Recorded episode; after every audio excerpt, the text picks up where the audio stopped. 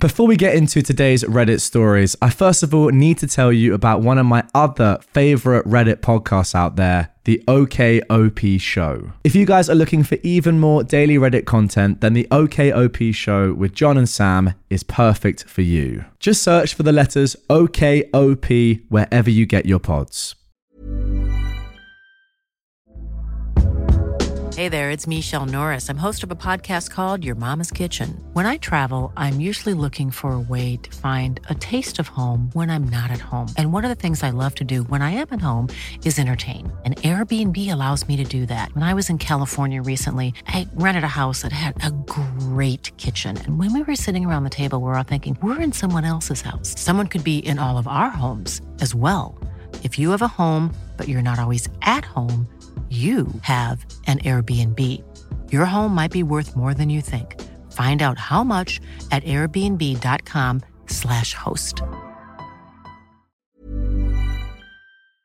Welcome to r/malicious compliance, the movie. In this special extended episode, I'll be showing you some of the very best malicious compliance posts from the past year. Let's get straight into the first one. Boss said no shorts. I work at an office that sells bulk goods to businesses that use them, like retail outlets, etc. Our office doesn't usually have a strict dress code, but we recently got a new boss, Arsehat, who is quite literally the stick up my arse. He's constantly yelling at everyone about basic stuff, like punching in a minute or two late or early, or being a word or two off the script during outbound and inbound calls. Dealing with him in general has made me hate the job more. As it's getting hotter, I've been wearing khaki shorts to work for the past few days, which is something I've always done for the past few years, and nobody has confronted me about it before, so I figured nothing would change this year. But boy, was I wrong. About halfway through my shift, this boss comes to my desk and realizes I'm wearing shorts, and is visibly annoyed. He mutters something under his breath and goes back to his office. An hour later, I was called into his office, where he proceeded to berate me about breaking dress code. He was fuming and ended the meeting with, "From now on, you follow dress code to the book or you're fired." Say no more, boss. That night, I went home and read up on the dress code rules. There was, in fact, a rule against shorts, so I was annoyed, but I kept on. And then I found it. There is no rule preventing males from wearing skirts or kilts. Here is where I devised my plan. I immediately ordered a pink and white striped kilt online, as well as matching knee-high socks and a shirt. There was no rule stated in the dress code against any of this, surprisingly. About a week later, the clothes arrived, and here is what ensued the following workday. I walked in, wearing my new pink business outfit, and immediately the whole office is staring at me. And the boss, who came in to cover another boss's shift in the morning, was beat red in the face and yelled at me to go into his office. He goes on a 10-minute rant about how I'm a useless employee and that he's going to fire me for not following the dress code to a T. I simply stated, "I am in dress code. I urge you to read the employee handbook." He ended up reading the whole thing in front of me, and I could see him getting more and more angry as he realized I didn't break any rules. I asked him, "So, am I free to go back to work?" And he looked at me with a death glare, muttered something under his breath, and waved me off. Now, I tell you what, guys, there is not much more I like in this world than a man in a pink skirts. I've always said that. You can go back and watch my other episodes. I've always said that. In fact, I say it about once per episode. It's something I love. So fair play to OP. You're making my dreams come true. Ooh, ooh. That is so cringe.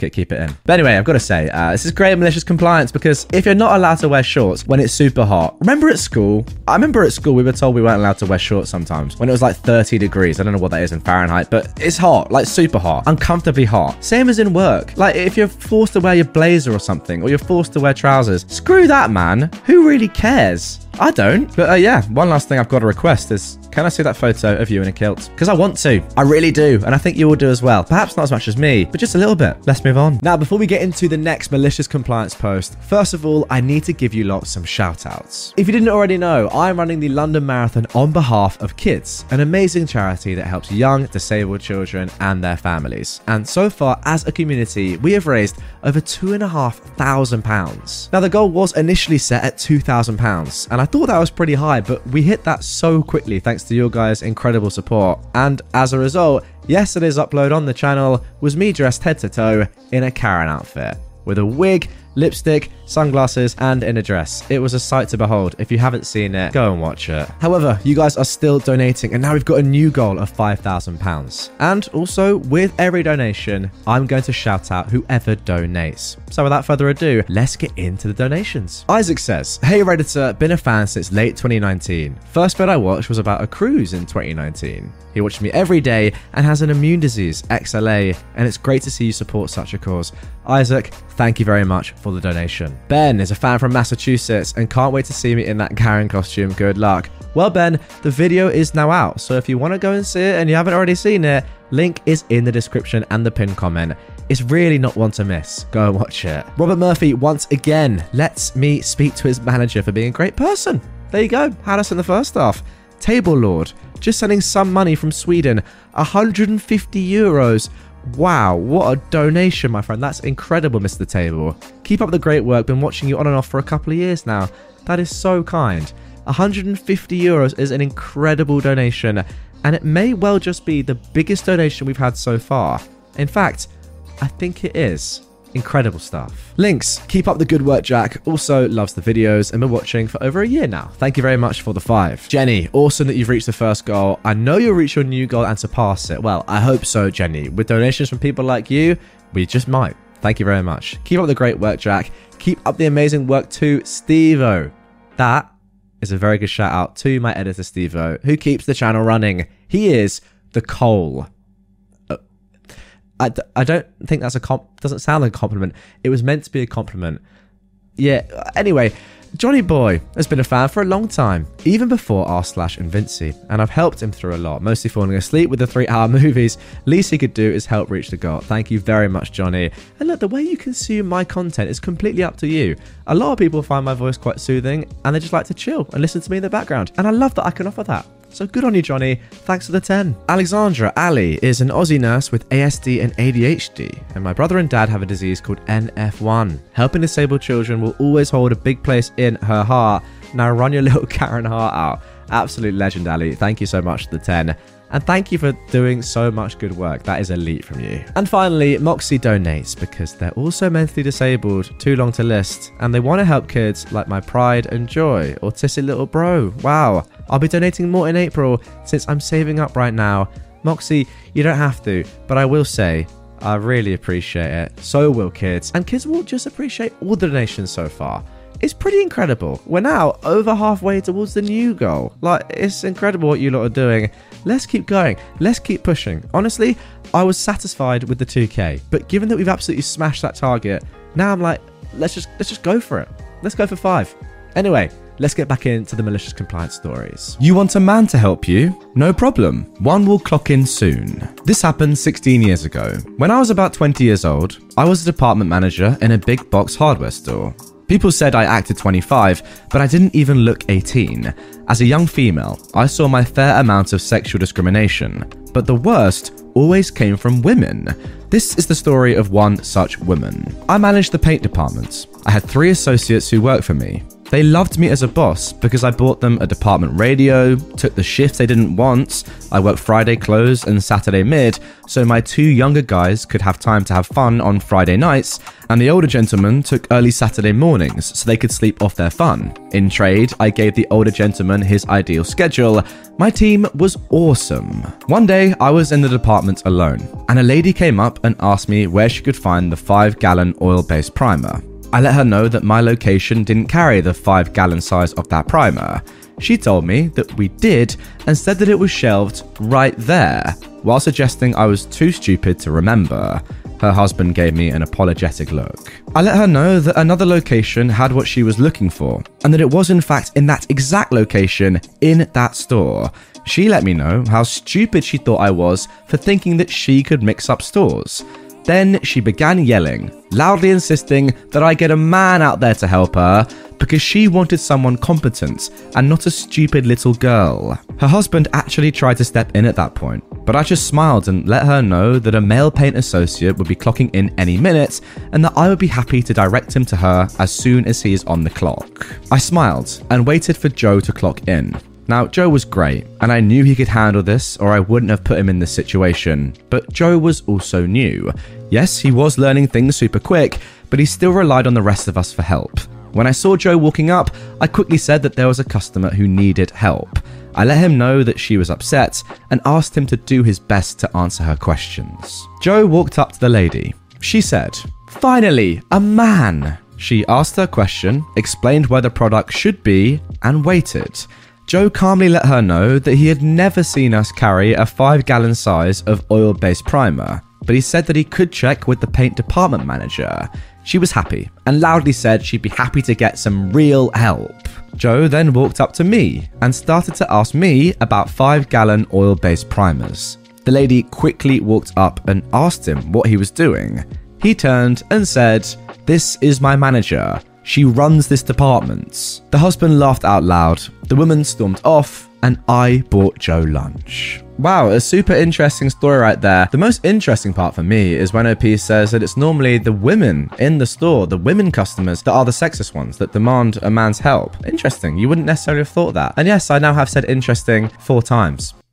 Interesting stuff though. Again though, imagine the look on her face. Imagine her internal monologue. Thank God, finally a man to help me. Go and get someone much more senior and let's get this stuff done. Oh wait, it's the woman that I've just pretty much taken the mech out of. Ah.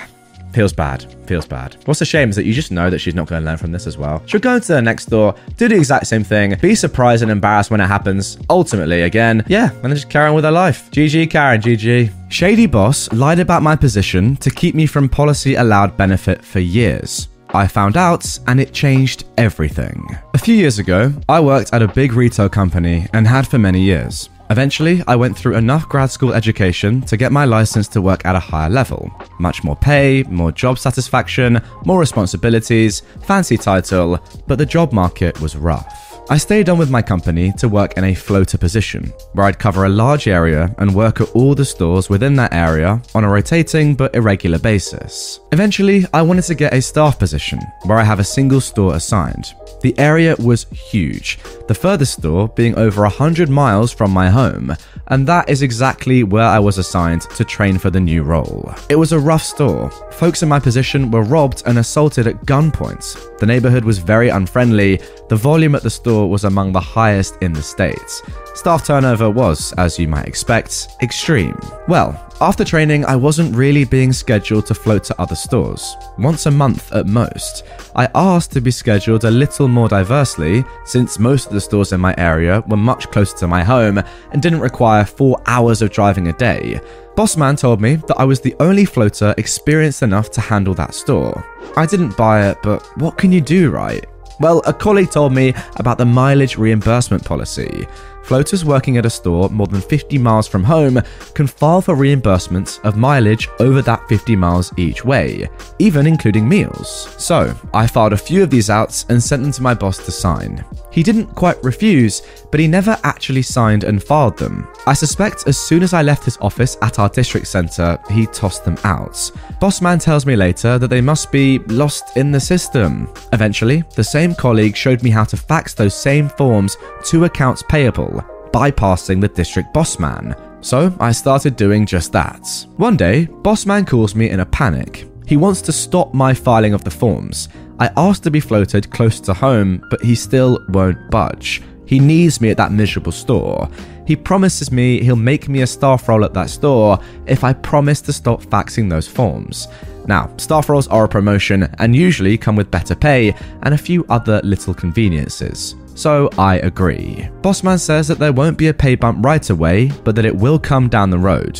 That never happened. 2 years later, the situation at the store has become too toxic even for me. I asked to step down from the star position to be a floater again and be allowed to float to other stores. Bossman says that I'm already a floater. I never was in a staff position, but that he can't let me work at other stores because it's better for me and the customers if I stay there for familiarity. Floaters do not get scheduled to stores exclusively, so I'm being singled out because they're still desperate to cover that dump of a store. I'm livid, so I start looking. It took me months, but eventually I found an opportunity to make my dream career transition. I put in my full notice, and that is when the fun started. Remember that whole mileage reimbursement policy? Well, I kept meticulous track of all my shifts, and there is no statute of limitations baked into the policy. So I started filling out those reimbursement forms to retroactively cover every single shift from the past 2 odd years. I skipped the meal part since I didn't want to go through all that effort of finding receipts. I had a friendly store manager sign off on them, and I started sending them to accounts payable directly again. I didn't fax them all in at once, but for each shift in my final 2 weeks, I faxed a few dozen in. We still have fax machines in that line of work, believe it or not. I figured, what do I have to lose?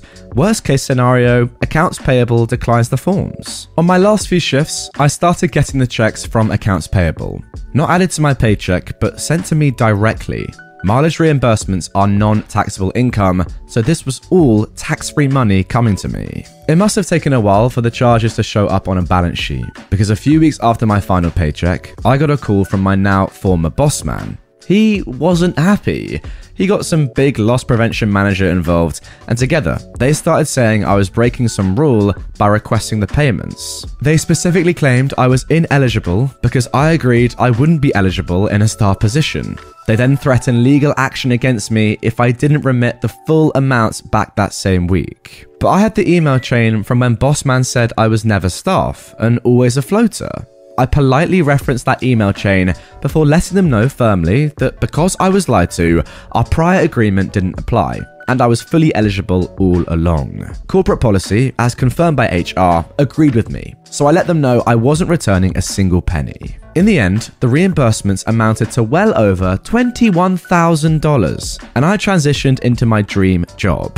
I could say that I would trade that money back for the time I lost commuting to that miserable store, remember, 4 hours every shift, but all that pressure motivated me to make the best career move of my life. The great satisfaction of not only professionally surpassing my old boss, but also getting to tell him that his lies cost him way more on the way out is almost priceless. I also shared my story and method with many colleagues who were also being told wrongly by the boss man that they didn't qualify for this policy. OP, that is actually class, because not only have you made yourself $21,000 tax-free, for free, as in you didn't have to work to get that money, you were just given it, think of the amount of money that you might have also saved or earned other colleagues. It could be anything. It could be hundreds of thousands. In fact, it probably is. If there are other people in this company that weren't getting the benefit that they're, legally allowed to get, and they're then getting it, retrospectively, wow. This boss is in a lot of trouble, that's for sure. I mean, minimum 6 figures, I'd hazard a guess at. Probably, a high 6 figures. Who knows? It's a lot. And it's all because of you. I love it. Again, I feel like I always say it with stories like this, but I don't understand what the logic is from this boss. Are they just thinking that nobody will ever realize this? Nobody's ever going to know? Just treating employees badly in general? I mean, forget about the money that you're allowed. Like, saying that you're going to get a pay rise and a promotion, but then saying, oh no, we didn't actually give you that. How is that ever going to benefit you? You're just going to make your employees unhappy. They're going to move because they don't like the work, like OP has done. So you're just losing good employees. Like, how is that a good business model? Hey, let me know down in the comments if you think that's a good idea. Personally, I think it's pretty shambolic. Hey there, it's Michelle Norris. I'm host of a podcast called Your Mama's Kitchen. When I travel, I'm usually looking for a way to find a taste of home when I'm not at home. And one of the things I love to do when I am at home is entertain. And Airbnb allows me to do that. When I was in California recently, I rented a house that had a great kitchen. And when we were sitting around the table, we're all thinking, we're in someone else's house. Someone could be in all of our homes as well. If you have a home, but you're not always at home, you have an Airbnb. Your home might be worth more than you think. Find out how much at airbnb.com/host.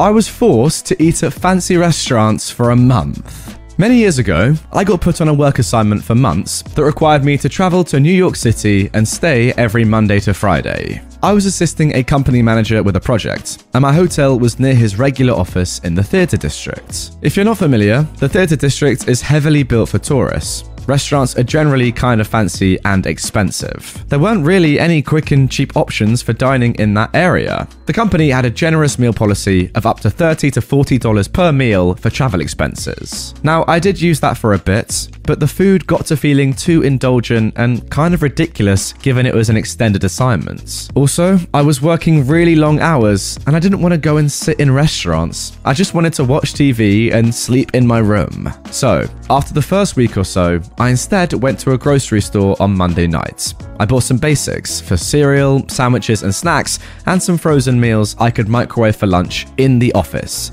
It cost about $60. I then took a few cans of soda from my hotel fridge to make room for my weekly food purchase and returned them before checking out at the end of the week. And that was it for food costs, with an occasional meal out here or there. I did the same the next 4 weeks, submitted my expense report at the end of the month, and you all know where this is going. A lady from accounting called and refused to reimburse my expenses because $60 is more than $40, the max allowance for a meal purchase. I explained that had covered 5 days of food, but was told it didn't matter. So I then spent the next month trying all the food in the neighborhood. There really were not any cheap options. I went out to eat a few mornings, lunch whenever I found the time, and dinner absolutely every day. Now look, I could have bought a few installments of groceries daily, but the once per week shopping convenience was part of why I'd wanted them. It had also seemed wasteful for me to go out for an expensive meal every night for long-term travel, but now I've been told that was preferred by accounting to my grocery bills. The next morning, I got a call from my NYC manager asking how I'd run through more budget every week of the month than the entire month before combined. I explained the grocery situation and he thanked me and hung up. About 10 minutes later, that same lady from accounting called to tell me they'd pay my still not reimbursed grocery bill and any going forward, as long as the daily amount averaged for the week was under the aggregate meal allowance. I happily returned to a more reasonable diet. Yeah, very, very strange. I just don't understand the logic here once again. I never do in these stories, really, do I? But come on, if a guy's willing to go to the grocery store and buy normal price groceries that will last him for a week for $60, and you're saying no. Instead, 40 times 5, what is that, mathematicians? Pay $200 on meals instead. It's just like, why? Oh wait, what's that? You're spending more money because you're going out to fancy restaurants? I could never have predicted that. Stop doing that now. So strange. Really is. I don't get it. I agree with OP though. Yes, he did maliciously comply and I love it, but surely you get to the point like OP did where you're like, well, I don't really want to go out for every single meal and eat really fancy food. I'd rather just lie in bed or just, you know, have a microwave meal at home or something really simple. It's weird. I just don't understand it. Let's move on. My boss demanded I serve all customers and fill all shelves, no matter how far past closing hours it was. So my first job I ever worked at for a few years was a grocery retail store with several different departments, including a deli for lunch meat and cheese, which is where I worked. One night I was working a shift of 1 to 9 p.m. 9 p.m. is when the deli and other special departments closed and were expected to be done and clocked out, but the rest of the store remained open 24/7 for general groceries. It was me and one other guy. We had an especially busy night and we were a little behind on our cleaning as a result. But we had our meat slicing machines already coated with sanitizer after working for 15 minutes to get all the little meat chunks and shavings out of every corner, as we were pretty serious about making sure those things were clean as can be. It's about 8:55 at this point. We're almost late to leave, and the store we worked for did not like overtime. If you were getting any amount of overtime, you'd get chewed out the next day for it, even for a little amount. A woman walks up to the counter and starts looking through the products, as we had a glass case filled with a bunch of types of our lunch meats, pre-sliced and ready to go for bagging up. She looks at one and says, "I want this turkey right here, but I want it freshly sliced." I, of course, looked to my co-worker, and we both can see the two slices we have are still covered in the sanitizer we use and are drying.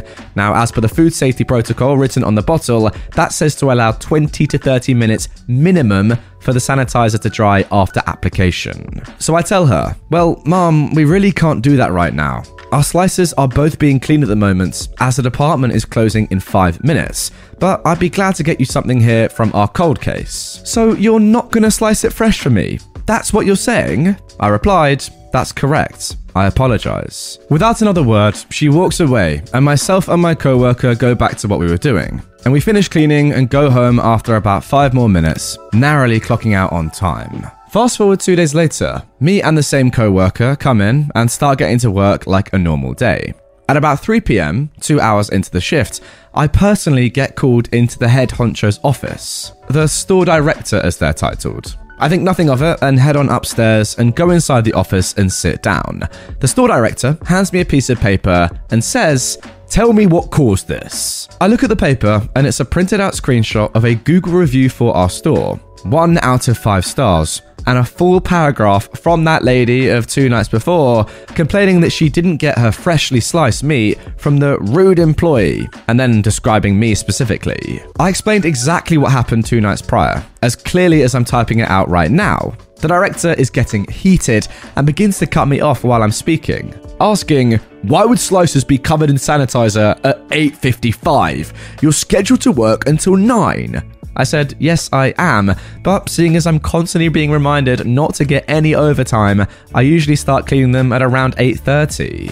The director gets even more upset and raises her voice. "I don't care. That's not how it works. If you have a customer, you serve them. And you better start making sure those shelves are filled before you leave, or you won't be working here anymore. Now get out." I'm pretty salty at this point. I go back down to the department and my co-worker asks what happened, and I told him. He says, "So they want everything done before we leave?" I said, "Yep."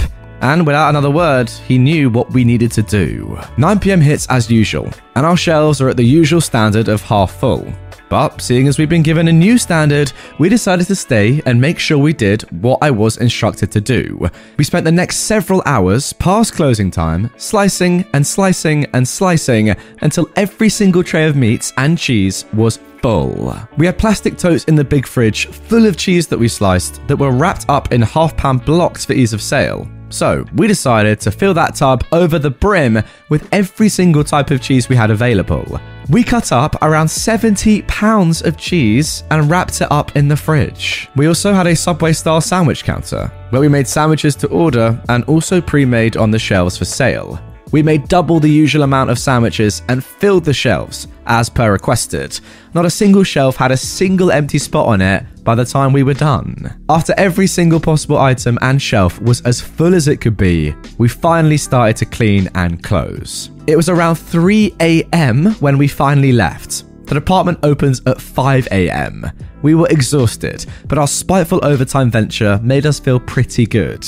We got about 6 hours overtime in. They hated anyone getting even 5 to 10 minutes of overtime. We both came in the next day at 1 PM as usual, expecting complete retaliation. But nope. Instead, our department manager of the deli kinda saunters over to us and says, "Hey, you should be good to start cleaning up at 8:30 like usual. I think the director got the point you made." Normally, overtime would be asked to be taken care of by clocking out for lunches or coming in later than usual. But they let us keep all 6 hours of that overtime. They never said anything to us about overtime again after that. I accepted a job that paid almost double about 6 months after this incident and never ever went back to retail hell. I tell you what, if you're willing to work until 3 AM when your shift normally ends at 9, just for a little bit of vengeance and to do exactly what your boss has told you, wow, you must really want to show them that they're wrong. And hey, you did, so I rate it very highly. This is the thing with Google reviews, and you know the saying, the customer is always right. Well, no, that's just not true. Yes, obviously customer service is very important when you're working in this sort of industry, but there has to be a limit, right? You can't just make things for customers when the shop's about to close or when your counter's about to close. You're gonna get bad reviews, and you have to just take that. I think the play is just the manager to comment on the review and say, "You came 5 minutes before we were closing. We therefore cannot serve you. We're not going to make new stuff just for you." And then potential customers, when they see those bad reviews, can at least look at what the manager has replied and they'll get some sort of context. But you can't then just say to your workers, "No, stay open forever. Prepare all of tomorrow's food right now. Work till 3 AM, but also don't do overtime." It's just weird, once again. Let's carry on with the stories. Chick tries to gatekeep my nationality. Time to ascend to a form further beyond. I am a 20-something British-American male living in a very southern and undereducated part of the US. I've been here for a while now, and generally, when I tell people where I'm from, I get a little pushback, because I don't really have as thick of an accent anymore. Onto the story. I work in a small office. We have a rolling line of temps that come and go. Most of them are barely high school graduates or people with very little in the way of worldly experience. This is important for later. So, one day, they bring the usual parade of new hires around and I do my introduction. Hi, I am OP. I am one of the recruiters here at the company. I'm married with 2 dogs and I'm originally from the UK. Normally, this is just a throwaway line that I use as an icebreaker and it normally rolls right off. Until this wonderful young woman pipes up. You don't sound British. She, of course, left out the tea very purposefully. Sorry, love, forgot the coat and tails at home, I say, as I drink my Twinings. If you're British, you love that sentence. The group kind of laughed it off, and I figured it was a pretty open and shut deal. Nope. A couple of days later, word gets around that this chick has been telling a bunch of people that I'm not British and that I'm lying for clout. She said that I don't even sound British and that she is dating a British guy and knows how they act. So, rather than be a mature adult, I do the very British thing of malicious compliance. I need an intern to bring me some tea. Would you mind climbing the apple and pears and pouring me a cup of Rosie Lee? I started wearing 3-piece suits, a pocket watch, and a monocle I found at a thrift shop. I went Super Saiyan 3 British. Obviously, about 3 hours into the first day, my boss wants to know what's up. I tell her and she finds it so hilarious that she assigns that intern to me for the rest of the day. I kept using odd British rhyming phrases and sayings and she'd have to keep asking me to speak normal. I would reply, but I thought you know how us British people act. She quickly realised her error and we've been cordial ever since. Nowadays, I keep my old red passport in my desk drawer just in case someone pulls that stunt again. Hey, I tell you what, there's not much worse that you can say to a British person than you don't seem British or you're not British because that hurts right in the heart. Don't say it, man. Come on. I love where this guy went with it, though. I mean, like, the things that he was doing, no British person does. I mean, I've never met anyone that wears a monocle or speaks the way he was speaking. It's just good how he really embraced it and was like, you know what? If you say I'm not British, I'm going to show you just how British I am. Even jumping back 100 years to when people spoke like this. Lovely stuff. I enjoyed it. It is a little bit weird, to be fair, that out of nowhere, this woman was like, oh, you don't sound British. Are you lying? Like, why would anyone lie about being English? It's a weird thing to lie about, that's for sure. Imagine if I was like, suddenly, yeah, by the way, I'm Italian. What am I gaining from saying that? Nothing.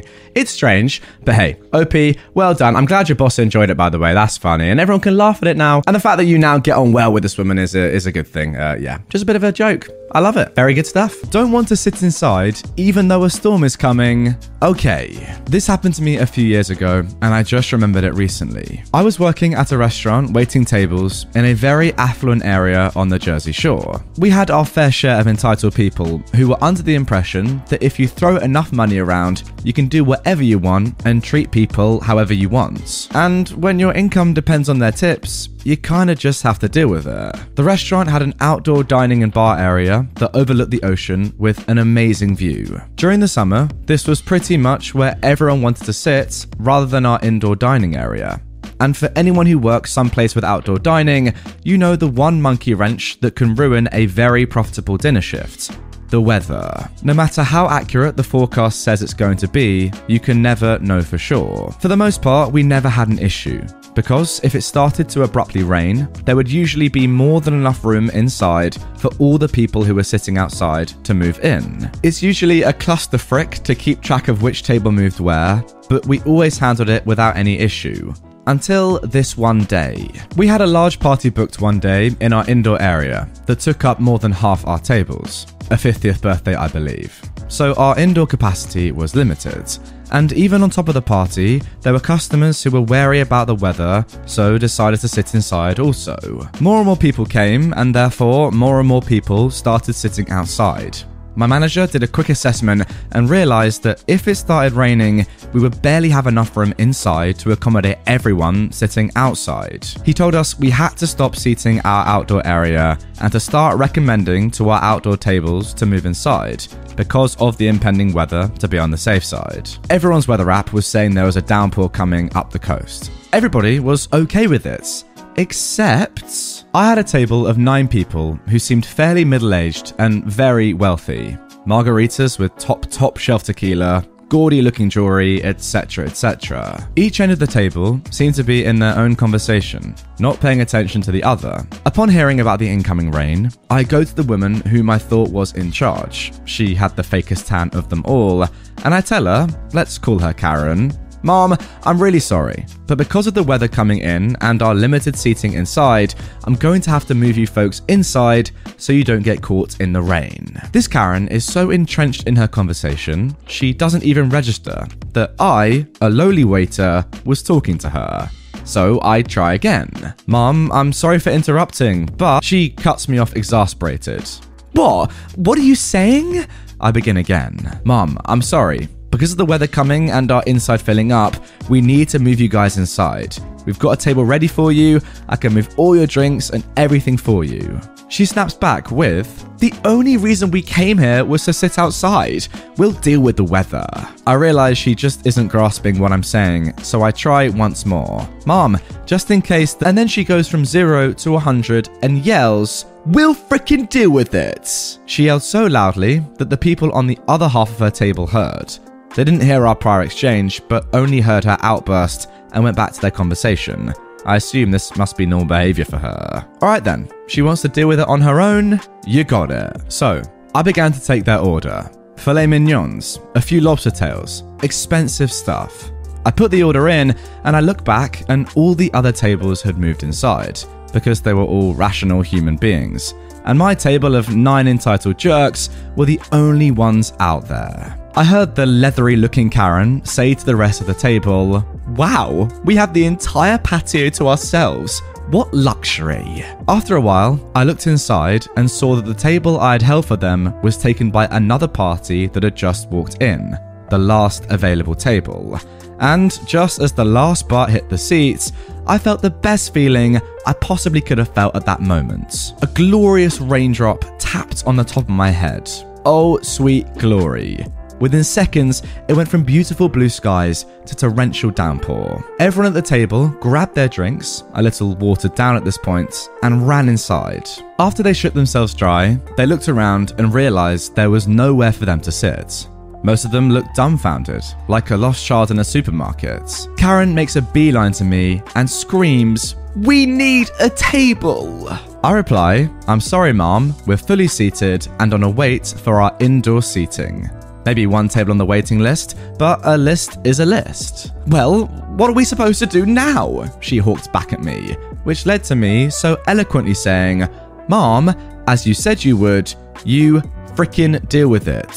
I air quoted the frickin' deal with it to really emphasize that that was her response, and as I said that, everyone else at the table realized that was our interaction earlier, and Karen had dug their graves. I felt bad for most of them, because if they'd all known the circumstances, they probably would have convinced Karen to move in. But after she raised her voice and cursed at me, all bets were off. And as serendipity would have it, at that moment their food came out and we handed it to them.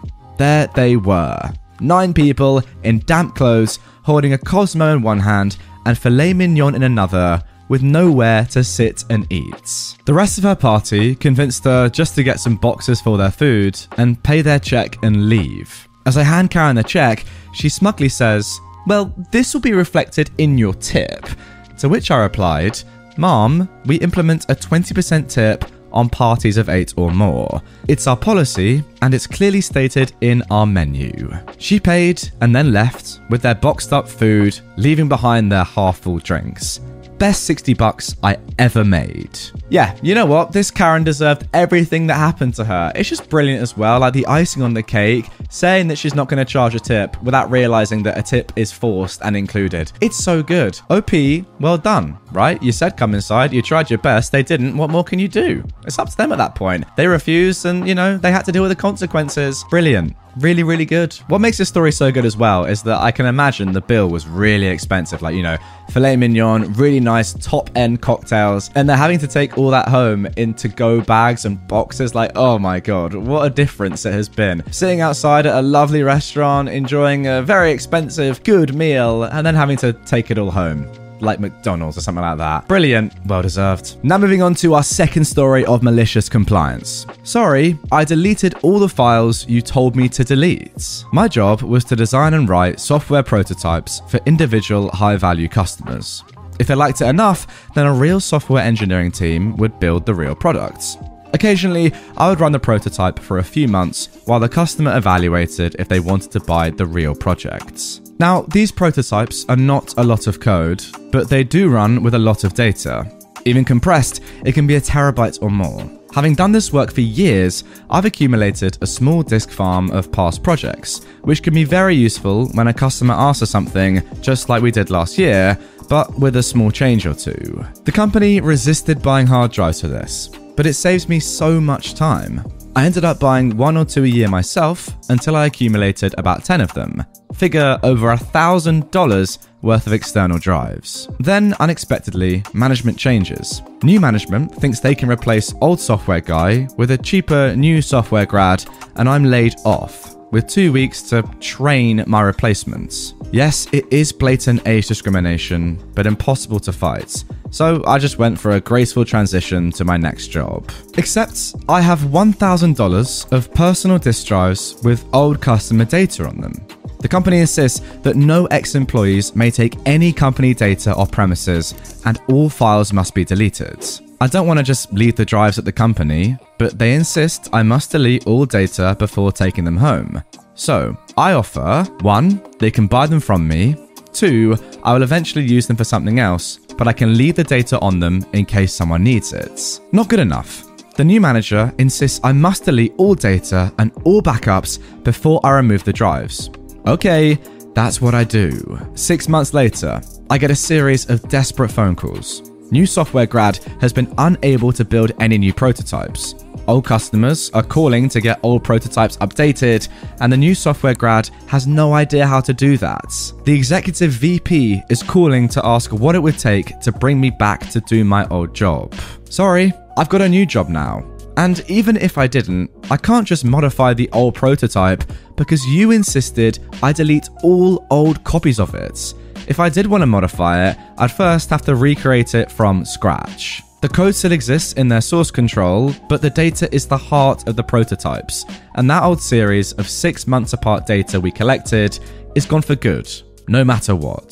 Sorry, you screwed yourselves exactly like I told you would.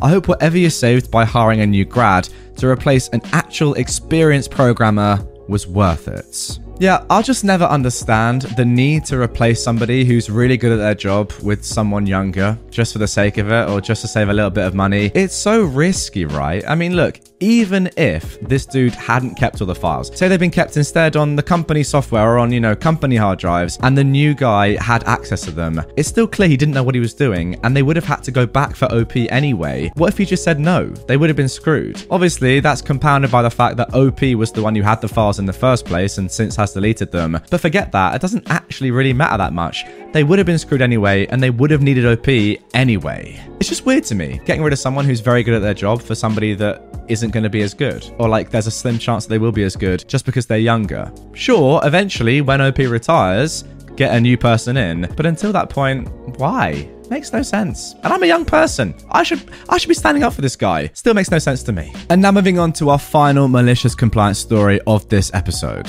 When someone asks you to write your name so they can report you to corporate, do this. I used to work for a car rental company.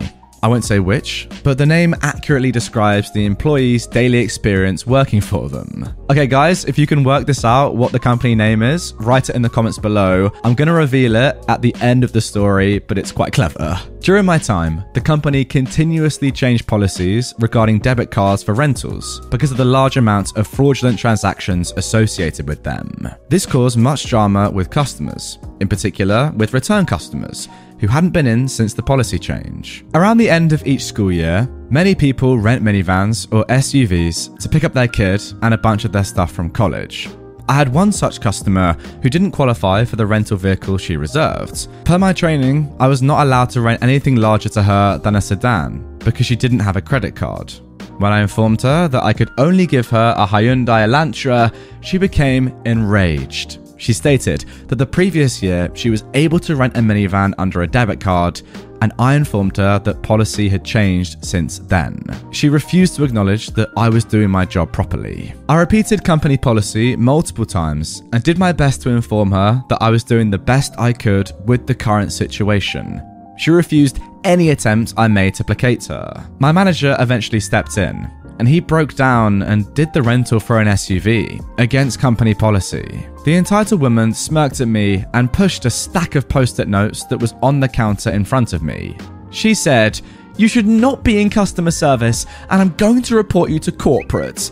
I want you to write your name on this paper." Without missing a beat, I took the pad and wrote the words "your" and "name" on the top sheet, ripped it off, and handed it to her. Apparently, she didn't notice until she was in the parking lot with my manager and her husband to inspect the vehicle. When my manager came back into the office, he said, her husband, who stood silently behind his raging wife throughout the whole interaction, wants me to write you up because you didn't give them your real name.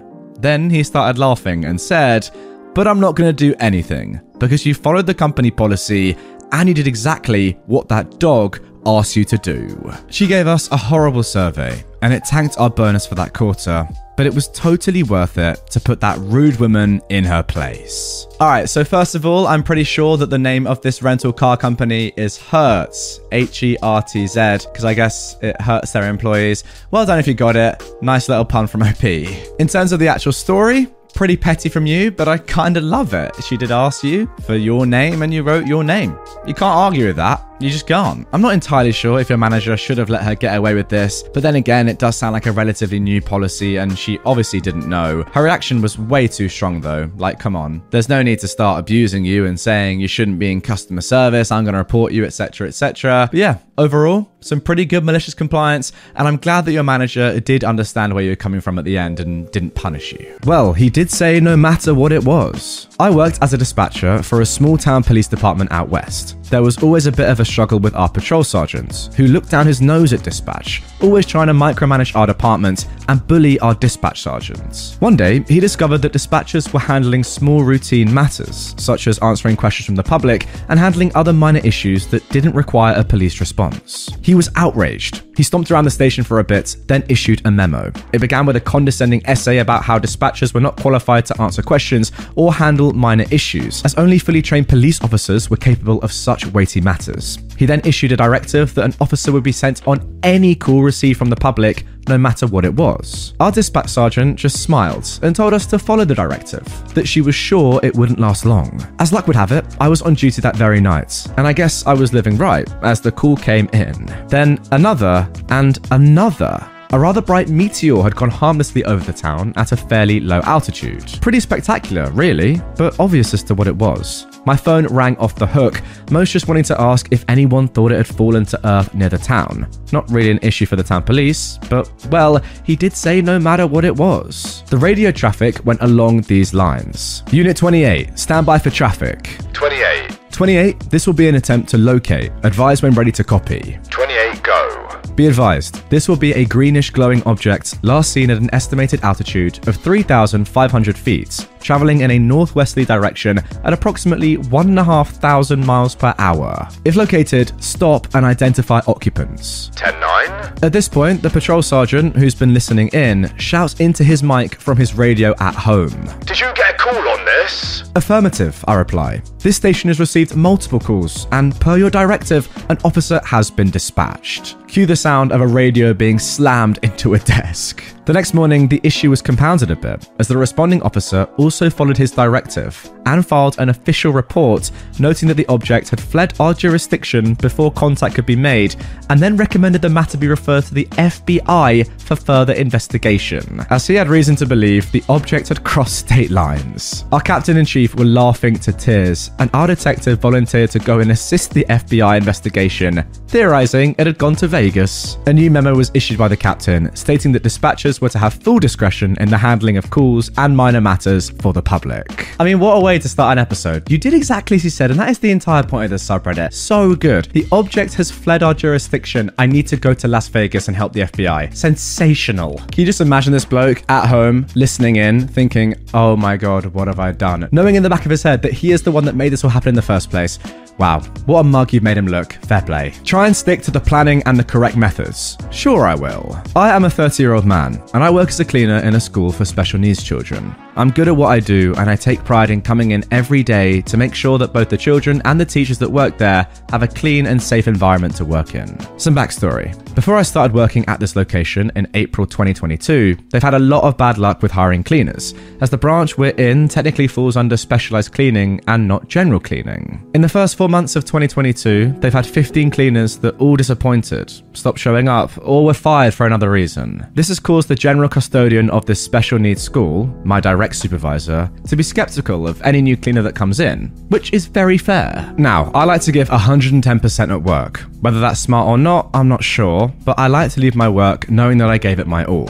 That is why, when I saw the daily and weekly task list and had done an online course on how to effectively clean, I knew that in practice, that would leave a very messy workplace, since not everything would be cleaned correctly. Imagine a desk of a child that has a single eraser on it. According to my online course from the company, that disqualifies that entire desk for cleaning. I won't be allowed to clean it. Furthermore, if chairs are not at the desk, I'm not allowed to sweep or mop under it because it's not the cleaner's job. As such, I've been making some really positive changes to my work schedule, daily, weekly task list, and the way that I do things to not only meet the minimal requirements that my company asks for, but also to go above and beyond, be flexible with the teachers, engage with the students, and leave a beautiful workspace. This went great for a while. Now, the custodian has, for some reason, been getting way more critical of my work. The smallest speck of dust mist or a small drop of coffee spilt somewhere that happened after I was done with the work, and he's blowing up my phone with texts that I need to do things differently. Or he'll tell me first thing when I come in that I need to take my work more seriously. This morning he told me, try and stick to the planning and the correct methods. So I told him that I would. Now, I started to follow the paper list with daily tasks and my methods completely to a T. Every half-assed method that I knew would leave the classrooms and the bathrooms in a horrible state. Trash cans need emptying? Nope, not on my list. One piece of paper on a filthy desk? No longer my problem. Spills in the hallways? Looks like mopping the floor isn't on today's task list. Sorry. The entire place looked horrible. I had to hold myself back to not do more than the list because I hate leaving work unfinished, but I was finally done. I approached the teachers of the classroom that I had to clean today beforehand, explained the situation, and promised them to give their classrooms a proper cleaning the next day because they and the students shouldn't be the victims of my malicious compliance. But they were in on it. They even agreed to give their signature on my task list to sign off that they think I did all of the work correctly. Naturally, the custodian didn't like my work today, and we had a good heart-to-heart for a moment. I told him that I really appreciate that he wants to safeguard the quality of my work. It's what they pay me for after all. But I hope that I've shown him and some teachers that I do go above and beyond daily, and that today's work, that looked like a mess, was my company's standard. I also let him know that the constant badgering was incredibly unmotivating. It was really putting a dampener on my spirits. I told him that I'd be doing my work normally again tomorrow, and he said he appreciated all the work I usually do, and that he tried to be more flexible as well and put more trust in me. All's well that ends well, I suppose. I just want to make sure that these special needs children have a clean school to learn, laugh, and play in after all. And yeah, you know what? It is good that it ended well, because ultimately you clearly are very good at your job, and you have the best intentions, and you're doing good stuff. I don't really get why your boss, your custodian, would get so like anal about this sort of stuff. You're doing an amazing job already. Why does it matter if one tiny thing is wrong? It's like they have to realize that you are so good at what you're doing, but yeah, there are always going to be tiny, tiny errors from anyone that does any job ever. It's one of those ones where they didn't realize how good you were until you weren't doing as good a job as you normally do. But as you say, the main thing is that the kids are okay and the teachers have a good environment to teach in. And that's exactly what you created. So good stuff. Stop wasting time and follow the job order. Yesterday, I got an email from a customer who wanted an in-depth analysis of dish soap sales for the past 3 years. Easy peasy, it's all automated, but time consuming to extract that much data. As I was entering the details into the software according to the job order, I see customer specified product code A190. I checked the database and uh-oh, that's the code for scented candles. I think they meant A160, dish soap. Due to past shenanigans, we're supposed to follow job orders to the letter and if there is a conflict, the product code trumps over whatever else the customer wrote. This is spelled out very clearly in our service agreements. However, if I suspect a mistake, I will give the customer a call so they can amend the job order and avoid wasting time and money. They're usually grateful for the heads up. So I call the customer and I barely manage to say that I'm from the company. Then this lady starts berating me about how long the job is taking. First off, I got the timestamped email less than 15 minutes ago, and this kind of report usually has a turnaround of 24 to 48 hours. Secondly, I'm trying to help by pointing out the wrong product code, but this lady just will not let me talk. She keeps cutting me off and talking over me. When I finally manage to get two words in and say I wanted to confirm the product code, she tells me to stop wasting her time and just do what the job order says. Then she hangs up on me. You can probably guess how it went. I ran the request as written for product A190, the candles, and I sent it yesterday by EOB. The lady flipped when she saw it. Apparently, they needed this report for a meeting that now has to be rescheduled. My boss and her boss got involved. The end result is that the customer's boss just sent me a request to please run a report for dish soap, A160, when convenient, and apologizing for the misunderstanding. My company will waive the cost of the extra reports. I understand the lady was moved to a role that limits the amount of damage she can do. Already the fact that she ordered the report the literal day before the meeting wasn't great. Moral of the story. Before telling someone to shut up, maybe listen to what they're saying. Yeah, I can't lie, I've definitely been in this spot before where you yourself, as in me, have left something until the last minute and then you expect someone else to help you with it really quickly and you're very impatient, etc, etc. When just because you made a mistake in leaving it so last minute doesn't mean that it's an emergency on their part. That being said, not listening to what you were saying when it's your job to know what is going on is criminal. 5 seconds of shutting your mouth would have saved so much time and ultimately money. You're lucky you got that money back because realistically, you didn't deserve it. I knew my job, but the new manager thought he knew better. So I did it his way, very precisely. So I used to work for one of the top delivery companies in the UK. There was a lot less competition 15 years ago. I was very good at my specific delivery job and I often undertook every office task from single delivery routes to maintaining the office and delivery distribution to all routes. Then one day, in comes the new manager and it was the cliche that you dread. You've probably all met the type. Suit slightly too big and a trainee moustache. He just finished uni and to his credit, got himself a business degree. The problem with this company was every office around the whole country was run differently, and this poor manager was expecting every person to do things by the letter. But most of the work was done on goodwill since we were allowed to finish for the day when we completed our deliveries.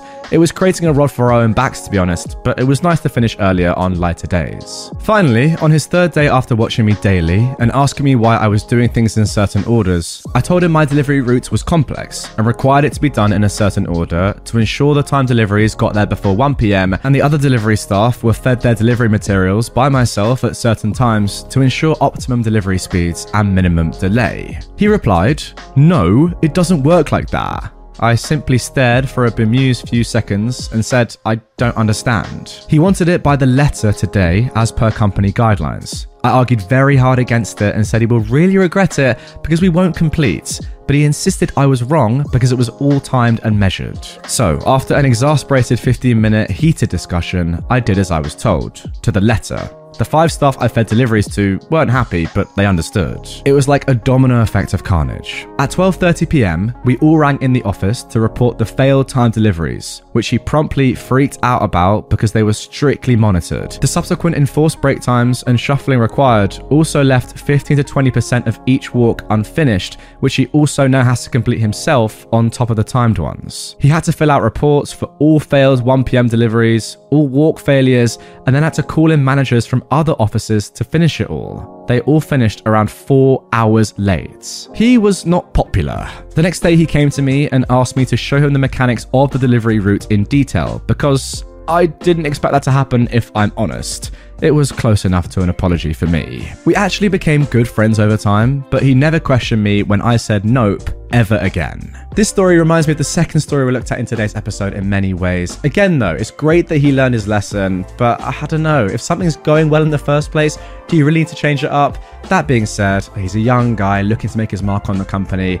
I kind of get it, I can kind of understand it from his perspective, and he did do well to rectify it within one day. So, you know what? Not the worst, not the best. Like imagine if he doubled down and said, no, I'm the manager, I know how to run this, and efficiency got even worse. That would be the sign of someone that doesn't learn from their mistakes. Whereas this guy, made a mistake, accepted it pretty quickly.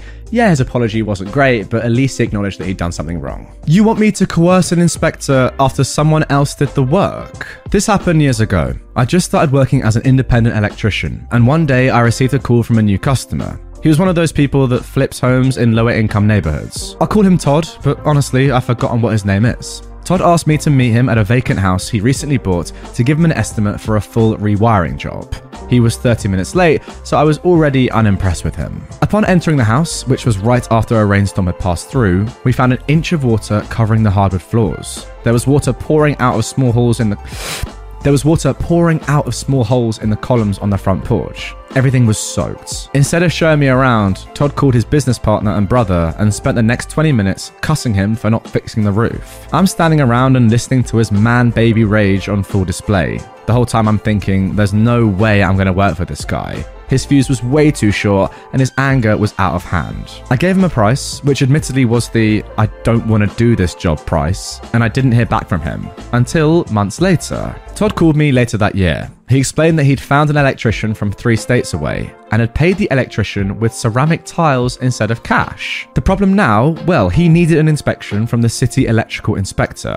I agreed to meet the inspector for him, which I would bill him for. I went back to the house about 20 minutes before the inspector showed up and saw numerous issues. When the inspector arrived, we walked through together. Every issue I saw, the inspector also saw. He pointed them out, and every time I agreed with him that the work was not up to code.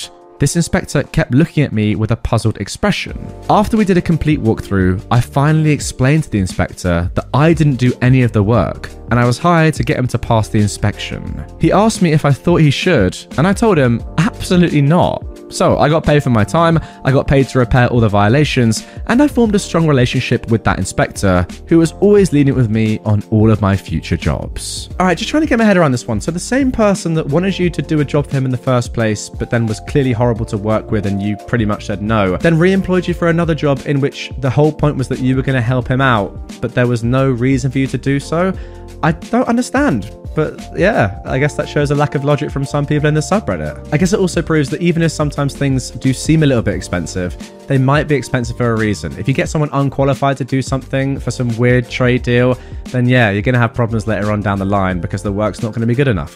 Whereas this guy, you pay the premium at first, but then ultimately you get good work that's going to last for years. Ultimately, it's just strange. I don't know why this guy, having treated you so badly, thought, yeah, he's going to help me out next time and get me a pass. Obviously wasn't going to happen, you mug. No one ever makes it hot enough. Okay then, you asked for it. I used to be a chef in a Mexican restaurant in a small town in Australia nearly 40 years ago. We were modestly popular and I loved working there. One night, a young man came in to dine with a young lady. It was very obviously a first date. They ordered nachos to share with a side of jalapenos for their entree, and he ordered a steak Veracruz, hot, for his main, and the young lady ordered a chicken burrito, mild, for hers. I, as I usually did throughout the night, would walk around the tables and ask if people were enjoying the food.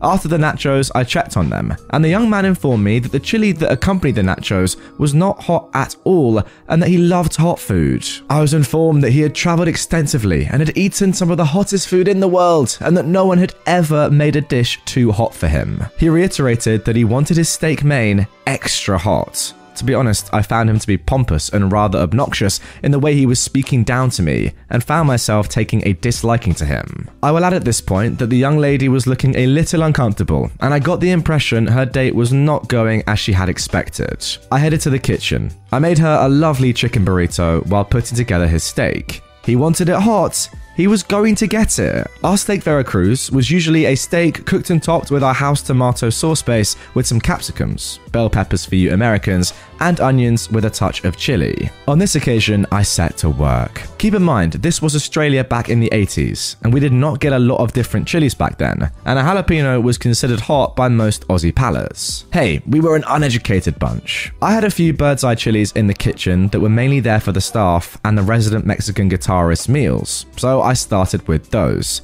I finally diced about 10 of those with their seeds. I then started sweating off my onions and capsicums. I then threw in the chilies, and then I added about a tablespoon of chili powder and about a tablespoon of cayenne. I soon felt the fumes hit my nose and the back of my throat, and my eyes started watering. I ran to the door of the kitchen to get a breath of breathable air, as the air in my tiny kitchen was rapidly becoming unbreathable. I ran back to my pan and put a ladle of the house tomato sauce in. I then let that simmer for a few minutes. I then added some chopped up jalapenos from a jar in my fridge and thought, why not? And in went a little bit more chili powder. I then put the flash fried steak in to finish it off in the sauce. I served it all up on a plate with some rice, served up the chicken burrito, and hit the bell for the waitress to serve it to the table. The waitress came back and told me that as she placed it in front of him, he said, "This had better be hot." She assured him the chef had done as he requested. I went to the door of the kitchen, joined by my waitress, to watch the show unfold, and unfold it did.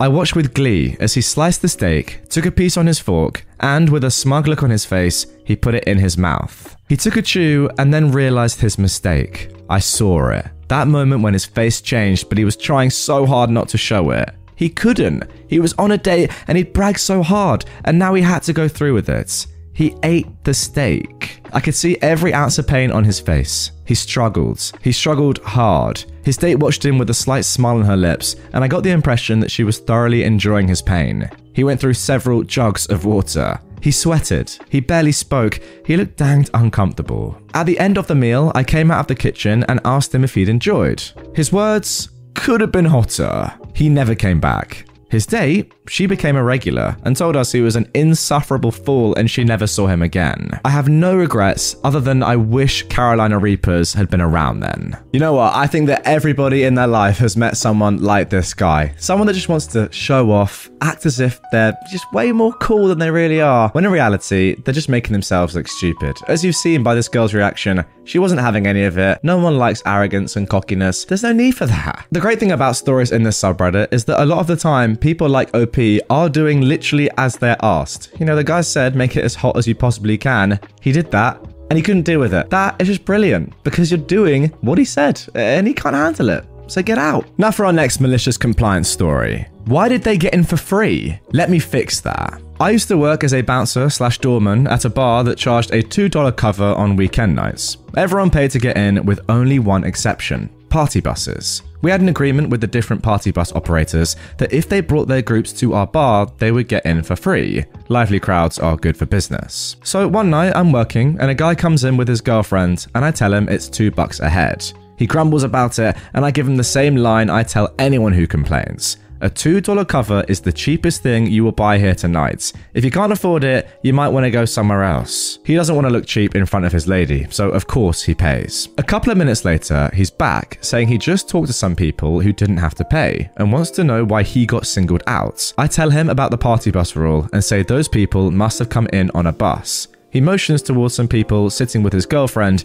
and tells me, "You didn't charge my friends and they didn't come on a bus." I recognized the people, and when they came in, I asked them if they were from the bus, and they had said yes. So they lied to me. It happens and normally I wouldn't worry about it. I tell him, well, it sounds like I made a mistake. I guess it's their lucky night. That's my hint to him that he should let it go. But that's not good enough for him. He gets louder and keeps demanding I refund his $4 to keep things fair. I've had it with him. I tell him, you're right, it's not fair. Let me fix it for you. He smirks because he thinks he's getting a refund, but he doesn't realize that all I'm giving is some sweet malicious compliance. His smirk disappeared when I stepped away from the cash drawer and walked over to where his friends were sitting. In my most polite voice, I said, hey, sorry to bother you guys, but there's a $2 cover tonight, and your friend here told me you didn't pay. I must have misheard you when I asked if you were here with the party bus, but I need to collect the cover from you now. The looks of betrayal they gave him were priceless. I collected their covers, smiled, and loudly thanked him for being so honest. Then I walked back to my post and watched them proceed to rip him a new one. I just don't get it. What did he expect to happen there? Did he really think that it was more likely that OP was going to say, okay, fine, I'll let you off, or go over to the other people who have lied to his face and get the money that is rightfully the properties, the companies, the bars? Like, he was obviously going to do that. What did this guy expect? And now, as expected, his friends are going to be like, well, mate, why did you do that? Why have you snaked us? And he's going to have no answer. So dumb. Also, all this for $2. I mean, what? what is going on? I think that amount of money is literally just put in place to make sure that you don't get absolute wrong-uns coming into this establishment. $2 and you're complaining about it. How much to drink? What? I just don't get it. I just really don't get it. But hey, great malicious compliance nonetheless. Don't care about people calling me on your old number? I'll sort it. I just moved to Australia and gotten a new phone. But as it turns out, my number was someone else's old number. Every other week, I'd get calls by a tradie who wanted to know why I wasn't on site, mate, or what I wanted done with building projects ABC. Every time I explained at length that they got the wrong number, and quite often folks on the other end were absolutely rude or thought I was taking the mick and insisted I answer their questions or show up on site now. I was over it, so I googled my own number and did some digging, and eventually found out the guy who had my number before, then his new number, and then I called him. I politely explained my dilemma, pointed out that there were two websites that still had his old, my now new number,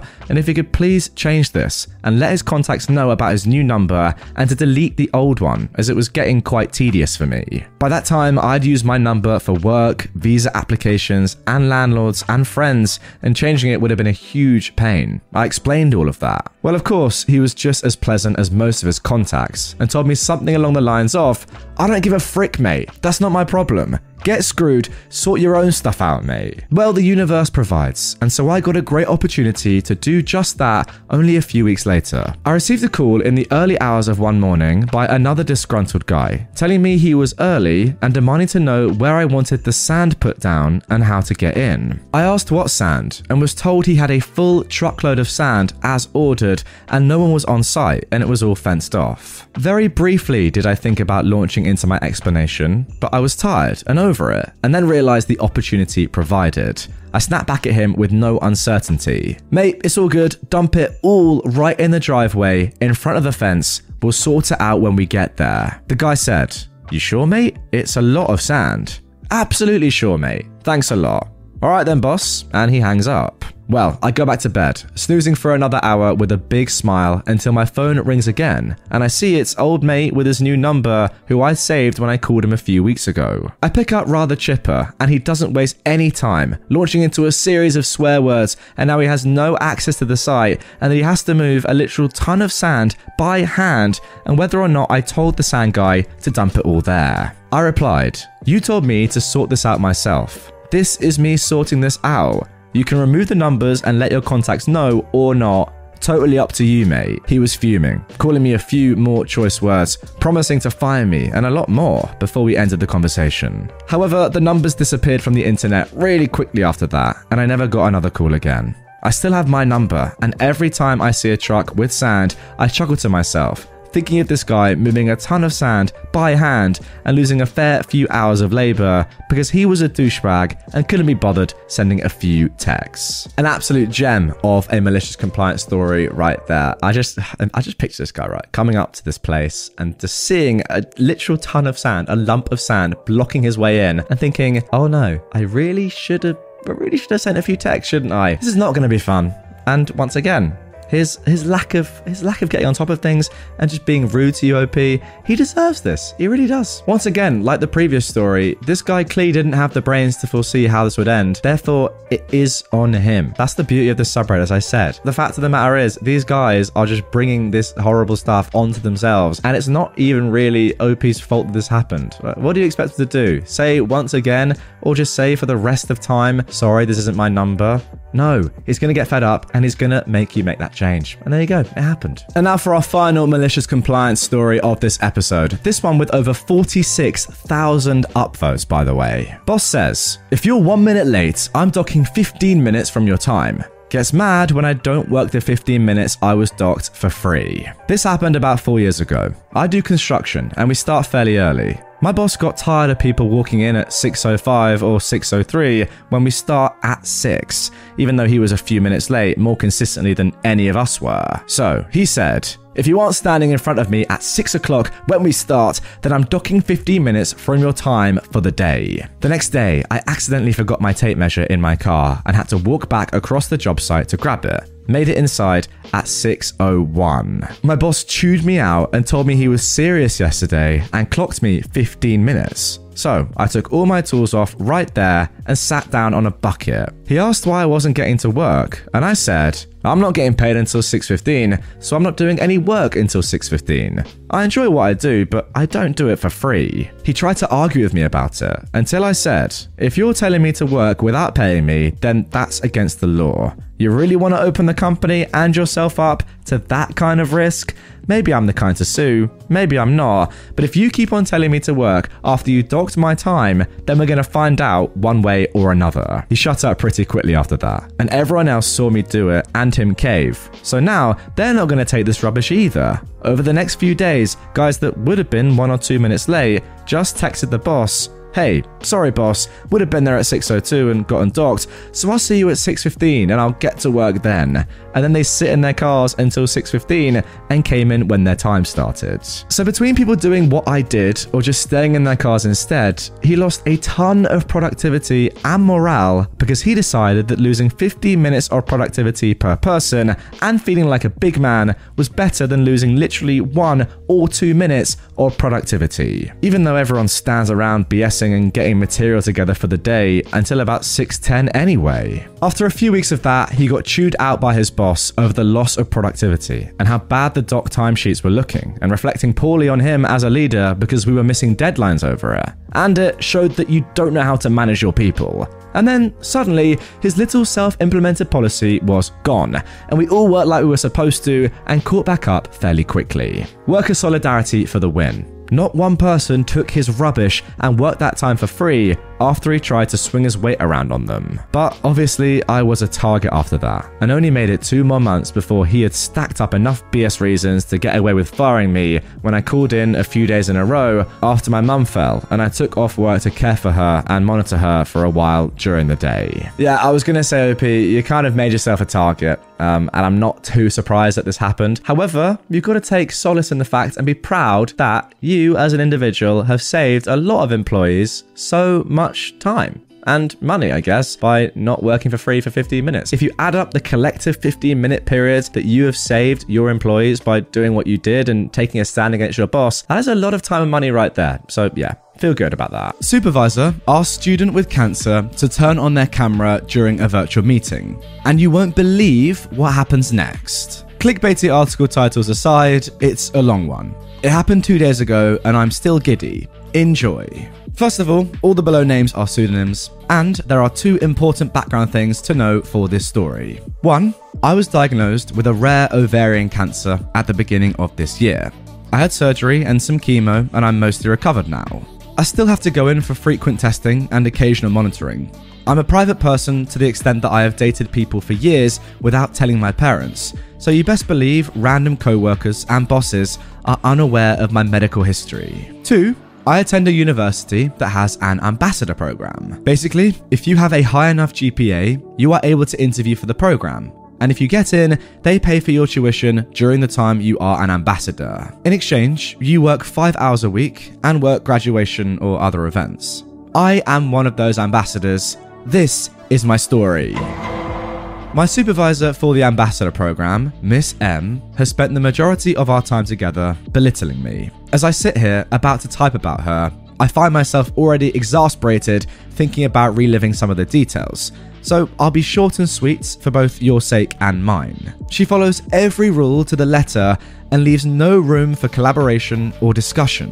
As an example, we use Microsoft Teams for communication, and she has us clock in and out in a group of 20 people by saying, I'm here and I'm leaving.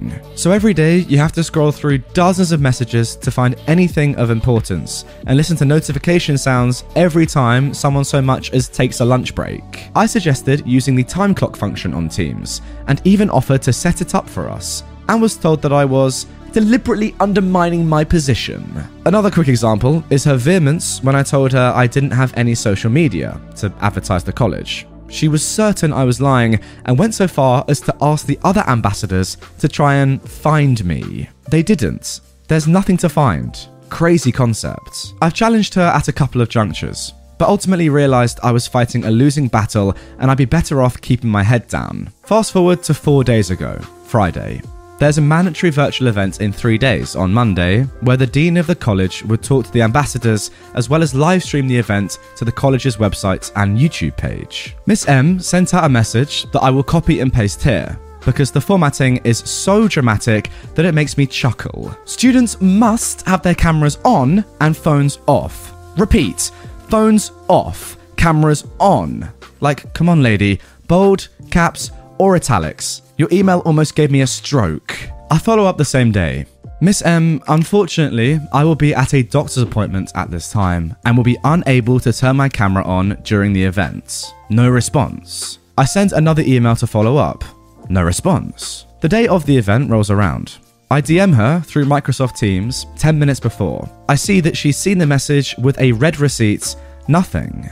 Okay, video chat starts and several students join the sessions with their cameras on. Then the Dean. He gets halfway through introducing himself and Miss M interrupts him as he takes a brief pause and says, "Excuse me, could we please have all of the students turn their cameras on?" I say nothing but put a quick message I already had typed in anticipation in the group chat. "Miss M, I have a private situation that bars me from turning on my camera. I've contacted you individually." Not but a few seconds after I send it, I get called out by name and I respond audibly, "Miss M, I cannot turn on my camera at this time." And she responds, "Expectations were clear and you were told multiple times about this. Every other student here managed to do it and I expect the same out of you." Now, one of the cool things about having cancer is you become very familiar with the hospital staff. And if you're lucky, they're fun to talk to. During COVID, my nurses were my tethers to sanity because no one could visit me while I had inpatient infusions. So I told one of my nurses, Amy, about the situation beforehand. She joked that if I was told to turn my camera on, I should really play up my illness. In any other situation, I would have been entirely opposed, but sweet revenge was in sight. When I replay it in my head, I imagine that anime fist-clenching thing when the protagonist resolves to get revenge. I set my laptop back a bit further from myself, on my legs, so you could see the entirety of me in my hospital regalia. Teams will display the person currently talking as the largest image in chat. Everyone had their audio off, except me, the Dean, and Miss M. So when I turned my camera on, I was immediately displayed, as the EKG loudly thrummed away, on max volume thanks to Amy. Silence. I asked Miss M through email and Teams if I could opt out of having my camera on, but she insisted. I waited a beat to see if anyone would say anything, and then continued with my special vocal blend of melodramatic gratitude and illness-laden shakiness. Virtual engagement is so important for this new era of learning. I can see why having the camera on is important, though I was hoping I might be granted an exception. The Dean then said to me, "You are more than welcome to turn your camera off. I am so sorry for the misunderstanding. Thank you so much for making a special exception for me. It's been a difficult week, but I feel grateful to be here." Then, two people leave the call. One was Miss M, and the other was Anthony, who was Miss M's boss. I didn't even know he'd been there. I haven't heard from either of them yet, but I'm awaiting a follow-up with anticipation. I'm typing this from the hospital and feeling gratitude for a lot of things. 'Tis the season after all. I'm here, I'm alive, and above all, this stupid disease won't stop me from putting a bully in their god-dang place. I mean, how embarrassing is that? How embarrassing. I imagine there's a very high chance that this teacher or supervisor is about to get fired straight away. It's clear negligence, like they've seen the message. Why not just say, yeah, personal reasons, let's leave her to it? What difference does it make having someone have their camera on or not? At least they're there. I mean, come on. Really? You're gonna argue against personal reasons and then just having it thrown right back in your face by OP? Brilliant. And I really hope this teacher, supervisor, whatever she is, thinks long and hard about this and understands how dangerous what she demanded was. And look, the karma was great. It's a shame that OP had to do that, but by doing that, you've shut this woman up and potentially even cost her a job. Brilliant stuff. Now moving on to our second story of malicious compliance. As per my NDA, I'm not allowed to discuss this position with former employers. Since my firing is effective immediately, you are now a former employer. Gather round as I tell you the story of the time I got fired at the worst place I've ever worked. From day one, it was a nightmare. There was zero onboarding or training. I was simply given the login info for a couple of different websites and told to get to work. This company planned large conferences, and I was in charge of speaker coordination. I was the only person in this role. The information solely resided with me. Not a big deal, I say to myself. I'm good at thinking on my feet. I'll just ask questions when I need clarification on something. That turned out to be impossible. My manager's first language wasn't English. I'm all for learning new languages. I think it's a great skill to have, and it takes a lot of work, and being able to speak multiple languages is impressive. The problem was that her English was so poor that it was often very hard to understand what she was trying to say. I once asked if she had time to hop on a call and explain something to me, and she responded with, "No cran, self-skills is a must, I am bird without head." It took me a few days to figure out that she was trying to say that things were hectic, she was running around like a chicken with its head cut off, and she needed me to be self-sufficient. Regardless, I did my best in the position. Small mistakes happened here and there, but overall, all the speakers were very happy and felt well supported. I struggled on the communication with my manager, but I thought the company was happy with my work. Until 4 months in, when I was randomly pulled into a meeting with my manager, HR, and legal. Effective immediately, I was fired. I asked why I was being fired and why this was the first I'd heard of any problems. Why wasn't there a write-up or a verbal warning? My manager said it was because the 10 minutes, I ran the analytics, it takes me to respond to an email was too slow. That was a BS reason, and we all knew it. If you don't like me personally, fine, but don't try and make this seem like I was a bad employee.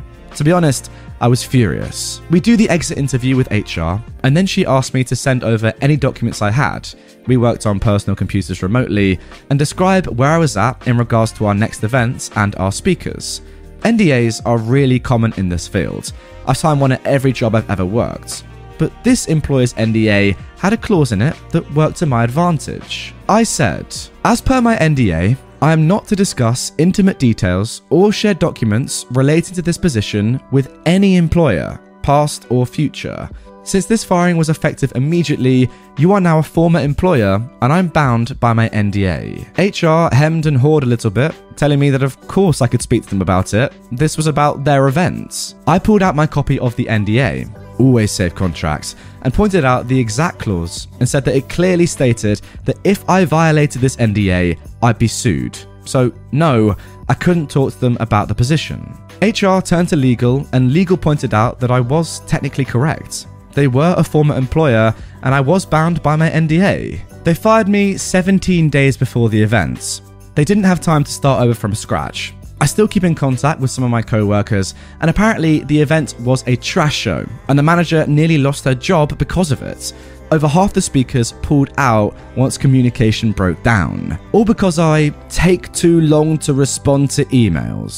Oh, that's just the worst, isn't it? Like, it's clear that this company just doesn't want you at the company anymore, but they're too much of a, I don't know, insert bad word here, to actually just call you out and say, look, we don't like you. Because the problem is that you have to have a reason to fire someone, otherwise, you know, you're liable. And if you don't give a valid reason, for example, yeah, like this, taking too long to do work, or, you know, lack of discipline, etc., etc., you can't just say we don't like them. That's not a real reason. But hey, if you give a BS reason like this one, then yeah, I expect OP to do what they did. Again, great advice, like know your contract and everything. Most people don't, but still, just absolutely put them back in the mud where they belong to be. It's a shame because it sounds like you were very good at your job and you knew what you were doing. You were under a lot of pressure just working on stuff on your own, but you were still managing to do the job well. But now without you, just because they don't like you a little bit for whatever reason, they're screwed.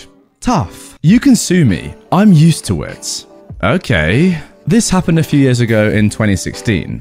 At the time, I was working for Company X in a pretty new industry, think less than 10 years, which means that there wasn't a lot of rules and laws yet. I don't want to give too many details just in case. Most of the people working in that industry were passionate and willing to work for free. That's how I started initially, as a writer for another company, until Company X recruited me. See, because that industry was new and mostly consisted of passionate people, it was also mostly built by friends, with barely any knowledge about how to run a business. It worked because people loved it, but it had a lot of problems. Most of all, everything to do with contracts, paying people, and anything HR. The little startup I was working for was no exception, and I got hired under a specific contract that was supposed to be used for people working for a short time period. not a long-term contract. I was okay with that at first. It was one of my first jobs and I didn't know any better, but I soon realized it was a way of paying less company tax and that the CEO kept lying to us. We were all under the same contract, promising we could get a real contract next month, every month. Then came the time when I stopped getting paid. And that made me angry. Well, I'm not surprised. I lived in an expensive city and was paid minimum wage on a trashy contract, so passion had its limits. I borrowed money from my boyfriend to make ends meet, and the CEO was using some of the company's money to pay for drinks too when he was out with his closest friends in the company. After 4 months of asking for my money and never seeing it coming, I went to the CEO and told him that I would sue if they didn't pay by the end of the month. Also that I was quitting at the same time too. He replied, "Go ahead, sue me. I'm used to it and I'm not scared. You won't win." That got me so angry that I resorted to suing.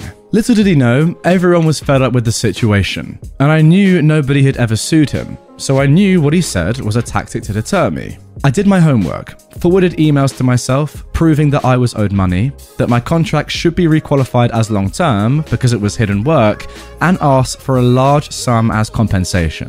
When they got served, they paid me the 4 missing months immediately, asking me to drop all other charges. I said, "F you." After just under 10 months, not that long when it's legal stuff with lawyers, etc., they folded. I got my lawyers' fees paid by them, as well as a substantial sum of money. I was able to pay back my boyfriend with a small bonus and put some money aside too. Most of all, it scared them so much, they hired some real staff to do the accounting, changed other employees' contracts to long-term to make sure they wouldn't sue either, and now I hear that people are paid in time, which is my greatest reward. Many employees actually thank me for suing them because of how it improved their own conditions. I now work in a different industry with a real contract and I make 4 times what I used to make. So even though I'm pretty much banned from that industry, I'm totally fine with it and better off now. Don't tell me to sue you when you're wrong, because I will. I mean, seriously, how good is that? What are you gonna do? Sue me? Yeah, I am. And I'm going to do it properly and legally and going to absolutely destroy a company. And actually, in the meantime, help out loads of other employees who are getting absolutely shafted by you. It's brilliant. It really is. Ask me to do something, I'm going to do it. Genuinely, though, 4 months of not being paid is actually crazy. Like, yeah, you had to sue in that situation. It's just ridiculous. 4 months of not being paid. I'm not sure I would have kept going after 1 month, to be honest. But you did the right thing. Quitting, obviously, you're doing really well for yourself now, OP. And the thing that is so good about this is you've helped out so many people and you've destroyed some horrible people. So yeah, again, well done. Now moving on to our second story of malicious compliance. Sure, I'll keep my meals under $30 as per the policy. I'll make sure it's $30 every single time. I do a lot of fly in, fly out travel for my job. Usually, I'm so busy with work while on site, or I'm stationed somewhere with food options I don't want to waste my calories on, and I don't eat anything the whole day, or just buy a coffee. Our employee expenses policy at work is $30 a day, which is mostly fine. But there are some high cost of living cities, and sometimes my meals go above that policy, because there aren't that many options, especially if I want to eat healthy, which is important when you're constantly on the road. Plus, so many airports have completely shut down their food courts and haven't reopened them yet, so there's hardly any options but fast food. So I submit my expenses 1 month, and I've gone $1.50 over the daily limit, because I treated myself to a coffee that morning, as well as a lunch. I was tired after the god-awful early flight I had to take. The company had recently changed their policy, and now a different set of people are approving expenses. The previous people didn't mind me going over by a few bucks because it balances out with trips where I didn't eat anything. But this new group are absolute sticklers and rejected the expense, citing that I was over the daily limits. I tried to argue I had 10 other visits that month in which I didn't eat a single thing, but they still weren't budging. It really left a sour taste in my mouth. Now, every single visit, I force myself to spend as close to $30 as I can, because screw them. My husband is happy because it means I now bring back, slightly squished but free, food for him. I feel bad for wasting food, but often I just buy a meal and eat a few bites and then throw it in the bin. However, the expense policy is $30 a day, and by God, I'm going to stick to it now. While in the past, I might have billed $100 for the entire month because I didn't bother to eat, I'm now billing 2 or 3 times that. I also used to push myself to keep working all day, but now I religiously take my 30 minutes to go and buy some food. So that's 30 minutes less work they're getting from me too. Yeah, I just do not even understand this strategy at all. It makes zero sense to me. What is like an extra $1 or $2 to the company? Like if you go over the $30 budget by a few dollars, who really minds? Especially when you're not doing that daily. But to say, no, you now have to pay all of it because you've gone over or whatever, even the difference, even if it was just a couple of dollars, and antagonize OP to the extent that he's going to go and do this, why? You're just making him unhappy, losing money. What's the gain from that? And also, I assume it's not just OP that this has happened to. If they're this stingy about a couple dollars with OP, they're probably like this with the rest of the employees as well and their lunch money. I don't get the long-term play. It's just weird and it's going to make for a workforce that's just uninspired and ultimately annoyed. Great management. Now for our third story of this episode. We didn't break any laws. Sure, go to the authorities. This story took place back in the mid-90s. My wife and I were newly married, and our daughter was still an infant. My wife worked in healthcare as a home care nurse, traveling from house to house, looking after people. However, after our daughter was born, she didn't want a job that put her on the road so much, with shifts in the evening. So she applied to be a cleaner at the military base near our community. Two things about our situation that are noteworthy. One is that my wife is a visible minority, and second, as a healthcare worker, she logs everything as a force of habits. The company that hired her was a national company. The base office usually had 5 employees. One had recently quit because her husband was moving with his military job to another part of the country. So the local boss hired my wife to replace her. The 4 other workers were tight. Louise was the boss, who hired her best friend Donna, Donna's brother Dan, and Louise's niece, Tracy. My wife was a true outsider. She immediately saw that things were not quite equal. Even though my wife was paid from 4 p.m. to midnight, she was home by 8 p.m. every night.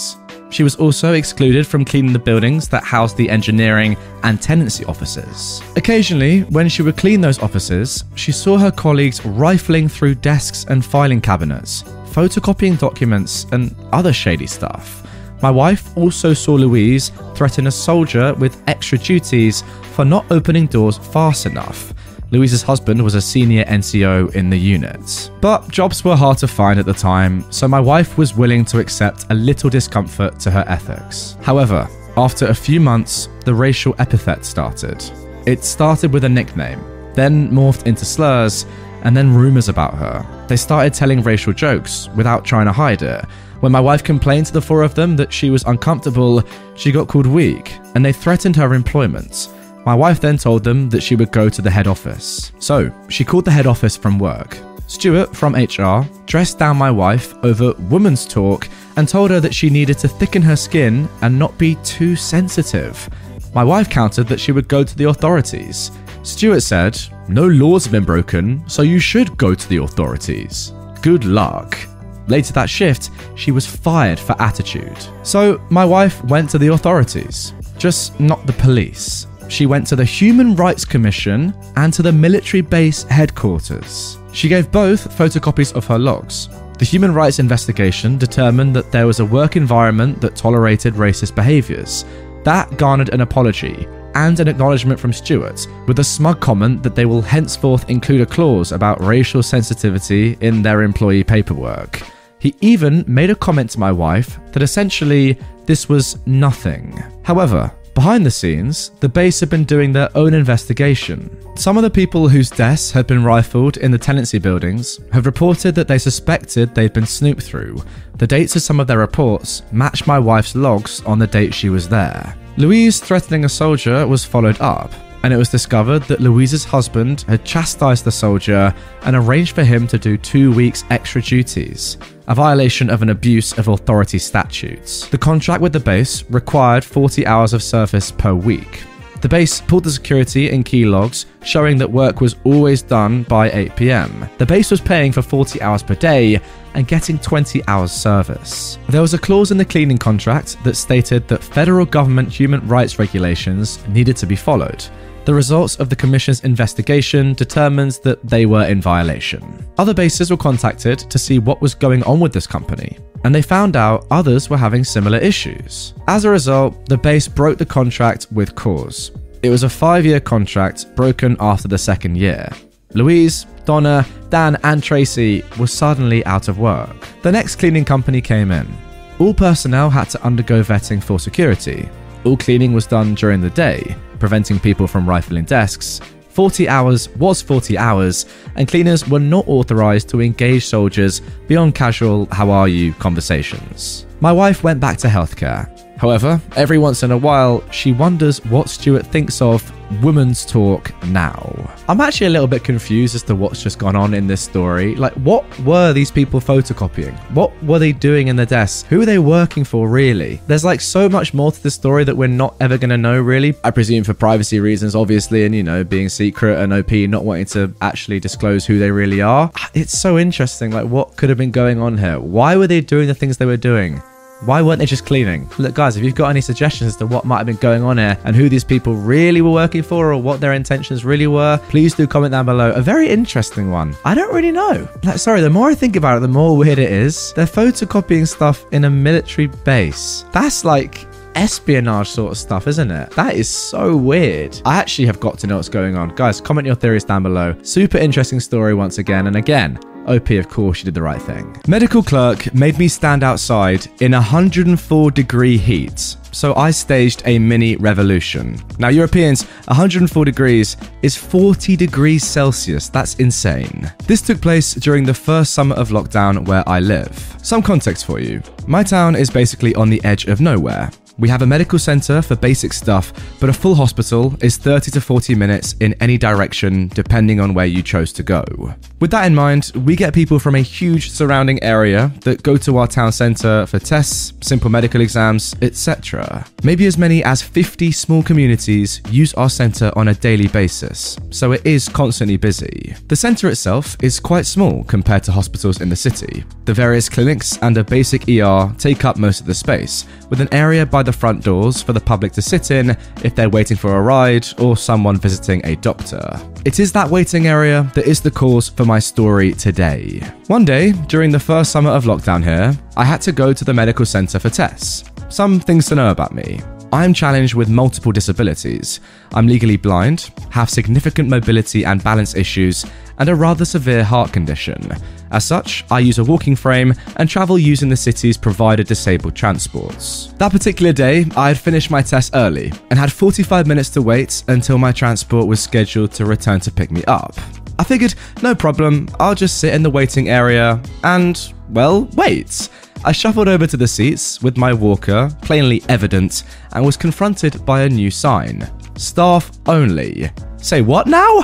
I looked around at all the empty seats and vacant tables and turned to the clerks at the entrance. Can I please have a seat in the waiting area until my transport comes back? The clerk said coldly, no. It's staff only. You need to wait outside. I can't stand for 45 minutes waiting for my transport. I gestured to my plainly apparent walking frame that I was clearly leaning heavily on. Not my problem. There are benches to sit on outside.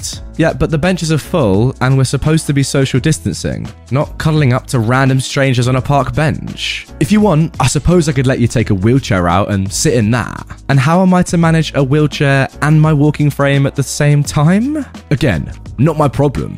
If you want, you can call centre management when you get home. Are we done here? I guess we are done, huh? And I went outside to find a spot to wait. Well, I stood outside for the 45 minutes while the sun beat down on what turned out to be 104 degrees Fahrenheit day. Again, that's 40 degrees Celsius. That is insane. As I stood there, I noticed that there was a line of patients growing steadily longer, also standing outside in the heat, waiting to be let into the building. Some looked fit, but let's face it, nobody comes to a medical centre because they feel 100%. Most of them actually look quite ill, and some were looking pretty faint by the time they got through the doors. By the time my transport arrived, I was badly sunburned, thirsty as heck, exhausted, and feeling more than a bit faint myself. My driver was shocked and insisted on walking me to my front door when he got me home to make sure I was okay. By the way, shout out to all transport drivers, you guys rock. The rest of the day was a complete loss. I spent it drinking water, sleeping and nursing the burns on my shoulders and face. I was a right mess. The next day, however, I was fuming. I had plenty of time to recover and to think, and I kept coming back to that line of patients standing in the heat. The more I thought about it, the angrier I got. Cue malicious compliance. The words the clerk so smugly said, "You can call centre management when you get home if you want," danced through my sun-baked brain like a mantra. So I did it. I called centre management. What followed was a half-hour conversation with the sweetest lady. She was so nice and so upset when I told her all that went on the day before. She was especially concerned when she found out about the line of people waiting outside. By the way, that turned out to be one of the hottest days that we had that summer. After our talk, the manager promised to look into it and get back to me. Now, normally that's sort of a brush off, right? Not so with this lady. 2 days later, she called me back. Turned out she had spent the day before sitting at the clerk's desk observing things that went on. Things like patients being forced to stand in the rain waiting to get into the centre, patients being poorly spoken to by that same clerk. And the cherry on top? At one point, a tiny elderly lady tried to sit down in the waiting area, and that same clerk ran over and rudely shoved her aide and snapped, "Staff only," with her boss sitting right there. The manager went over, tore down the signs, apologised to the lady, and helped her to her seat. Then took the clerk into her office for a chat. The results. The centre was immediately restructured. Staff were moved into an unused gift shop, the waiting area was returned to the public, and best of all, the registry desks were moved, so patients no longer had to stand outside waiting to get into the building. I never saw that clerk there again. Now look, I know this isn't as exciting as most stories on here, but knowing I was part of making things so much better for so many still makes me happy. Dang it, I am proud of my mini coup. Viva la resistance and all that rubbish. Hey guys, look, maybe I've got this wrong, but I thought that people who work in hospitals are trying to help people get better, not make them worse. Clearly, I've not done enough research here and not had enough experience, but I didn't know that. Fair enough. Genuinely though, like 40 degrees for 45 minutes. I don't think I've ever done that in my life. That is literally like being in a desert, isn't it? That's insane. The only time I've ever really experienced heat like that for a decent amount of time was probably in Qatar, but that was like for 10 minutes of walking. Then we had to go back inside, it was too hot. But by the way, shout out to OP for actually raising this as a point. But most of all, shout out to the call center manager for actually dealing with the problem, because it would have been so much easier just to, you know, say, yeah, sure, we hear your complaint, and then just, you know, leave it like you probably would expect. But no, she went above and beyond, and now everyone's lives are improved because of it. It's brilliant. And now moving on to our second story of malicious compliance. Look at this for a complex title. Yes, sir. Just a little indication as to what this story is going to be about. OP has given us a little TLDR at the top. As a soldier, my unit didn't respect my sleep time. They do now. Devil emoji. About 15 years ago, I was in the army, and I had what we'll call a very unique skill set. There were several people in my unit with that specific skill set, but for some odd reason, all of the hot 20 to 26-year-old females got Monday-Thursday shifts and had Friday, Saturday, and Sunday off, while guys like me got Thursday to Monday night shifts, despite having seniority over some of the ladies in both rank and time on mission. To make things worse, administrative staff like our commanding officer and platoon sergeants, our bosses, worked Monday to Friday, and weren't willing to budge on us being active during their work hours. This meant that quarterly training, like PowerPoints we had to watch for sexual harassment, typically occurred both on my day off and in the middle of my sleep time. Given that I worked 16-hour shifts and the round trip to base was an hour, I was perpetually sleep deprived. Even if I got off of work on time and went straight home, I could get optimistically 6 hours of sleep per day between driving, eating, and showering. This went on for years over my objections. Honestly, guys, if I could only sleep for 6 hours a day, I'm sure some of you are like that, and I feel bad for you, honestly, I do. I'd be such a bad person. I'd be so tired the whole time. I need my sleep, man. I literally went nearly 2 years without a day off, concurrently with my wife, a day worker. Interestingly, the army did a study demonstrating that after roughly 18 hours of consciousness, you make the same number of stupid and careless mistakes as if you were legally intoxicated.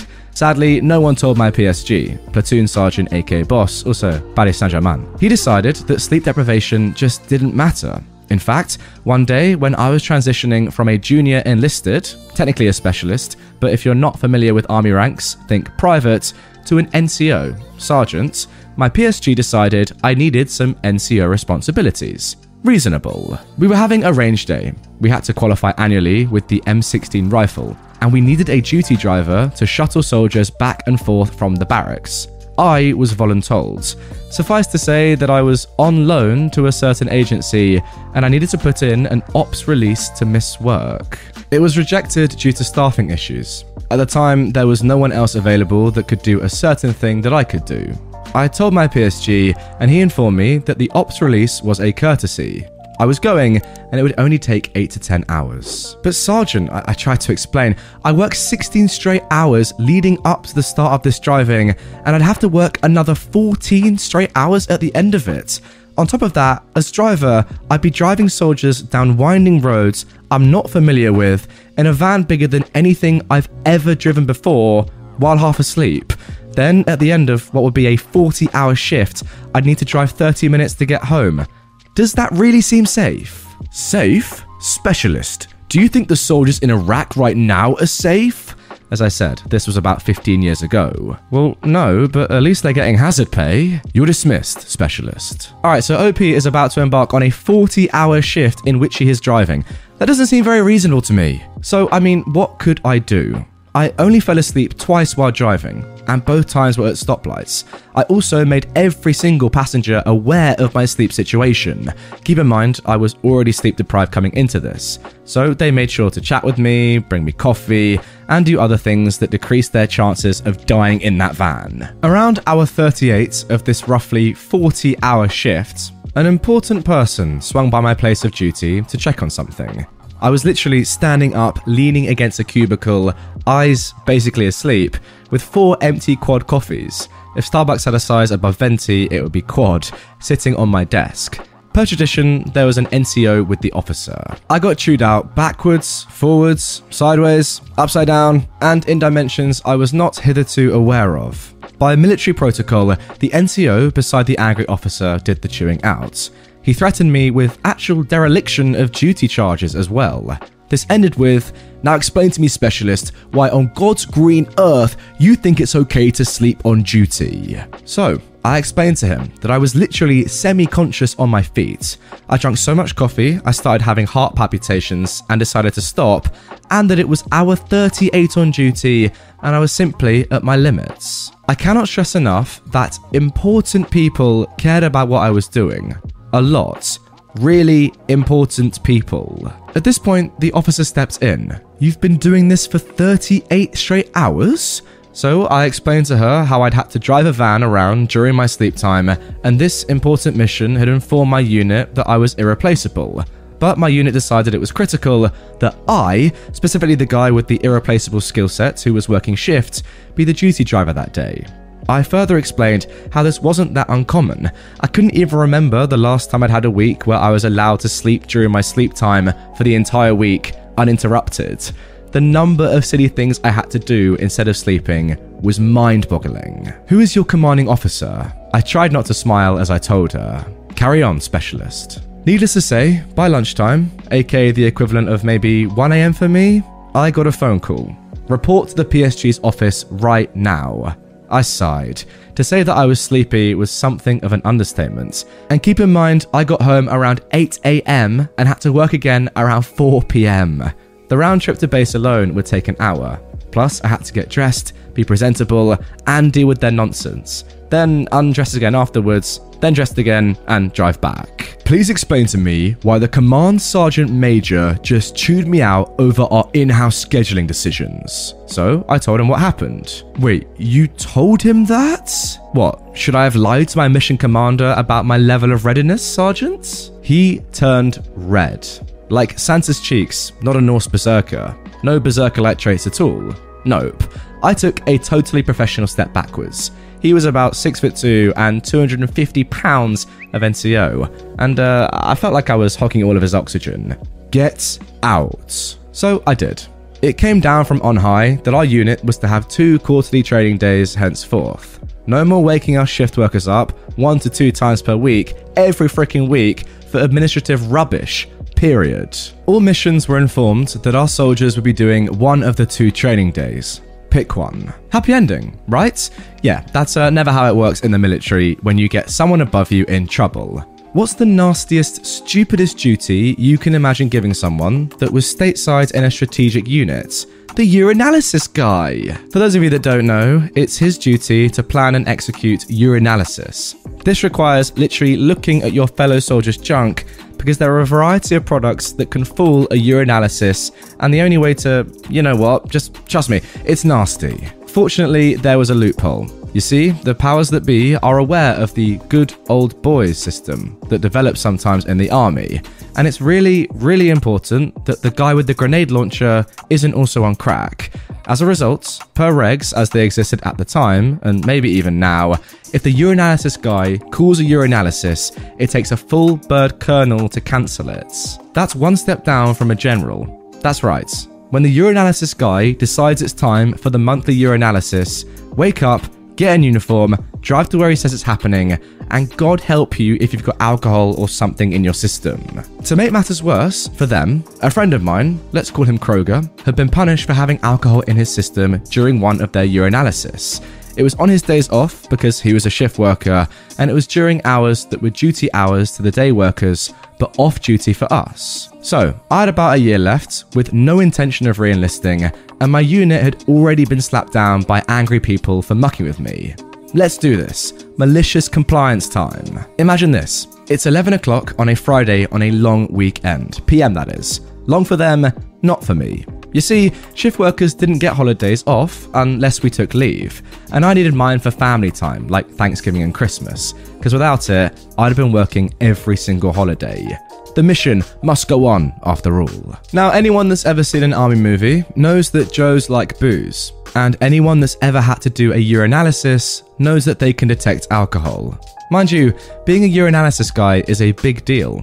You're on legal orders and everything, entered into Big Army's database. Between the time I began the formal process of calling a urinalysis and the time I would have had them coming in, roughly 3 AM on their days off, since they'd established the precedent that soldiers don't get days off whenever we complain about losing sleep to stuff like this, my orders vanished. To this day, I don't know how they did it. I suspect that our CO or some other bigwigs were at a party or something and realised that they were about to have to explain to a full bird colonel how half of the unit pissed hot in a urinalysis, which would have required, legally, that colonel having a one-on-one chat with me about why I chose that time, and perhaps a discussion about how the unit was being run. Yeah, they never gave me another duty the entire time I had left in the army. I never had an issue with another leave request, and they generally just left me alone. At the time, I thought it was because I'd made my point that I was sick of their rubbish, but looking back, I wonder who would have come up positive for what specific drugs during that surprise urinalysis, such that they were able to rescind my Big Army orders in less than a day, and in the middle of the night at that. It does seem a little strange to me, honestly, that you were given all that power, OP. I would have thought that, you know, drugs tests are a very important thing. Well, they are, and therefore wouldn't be done internally, maybe by someone else or, you know, their own specific sector, but clearly not. Clearly they don't mind that much. I mean, that just seems a bit weird.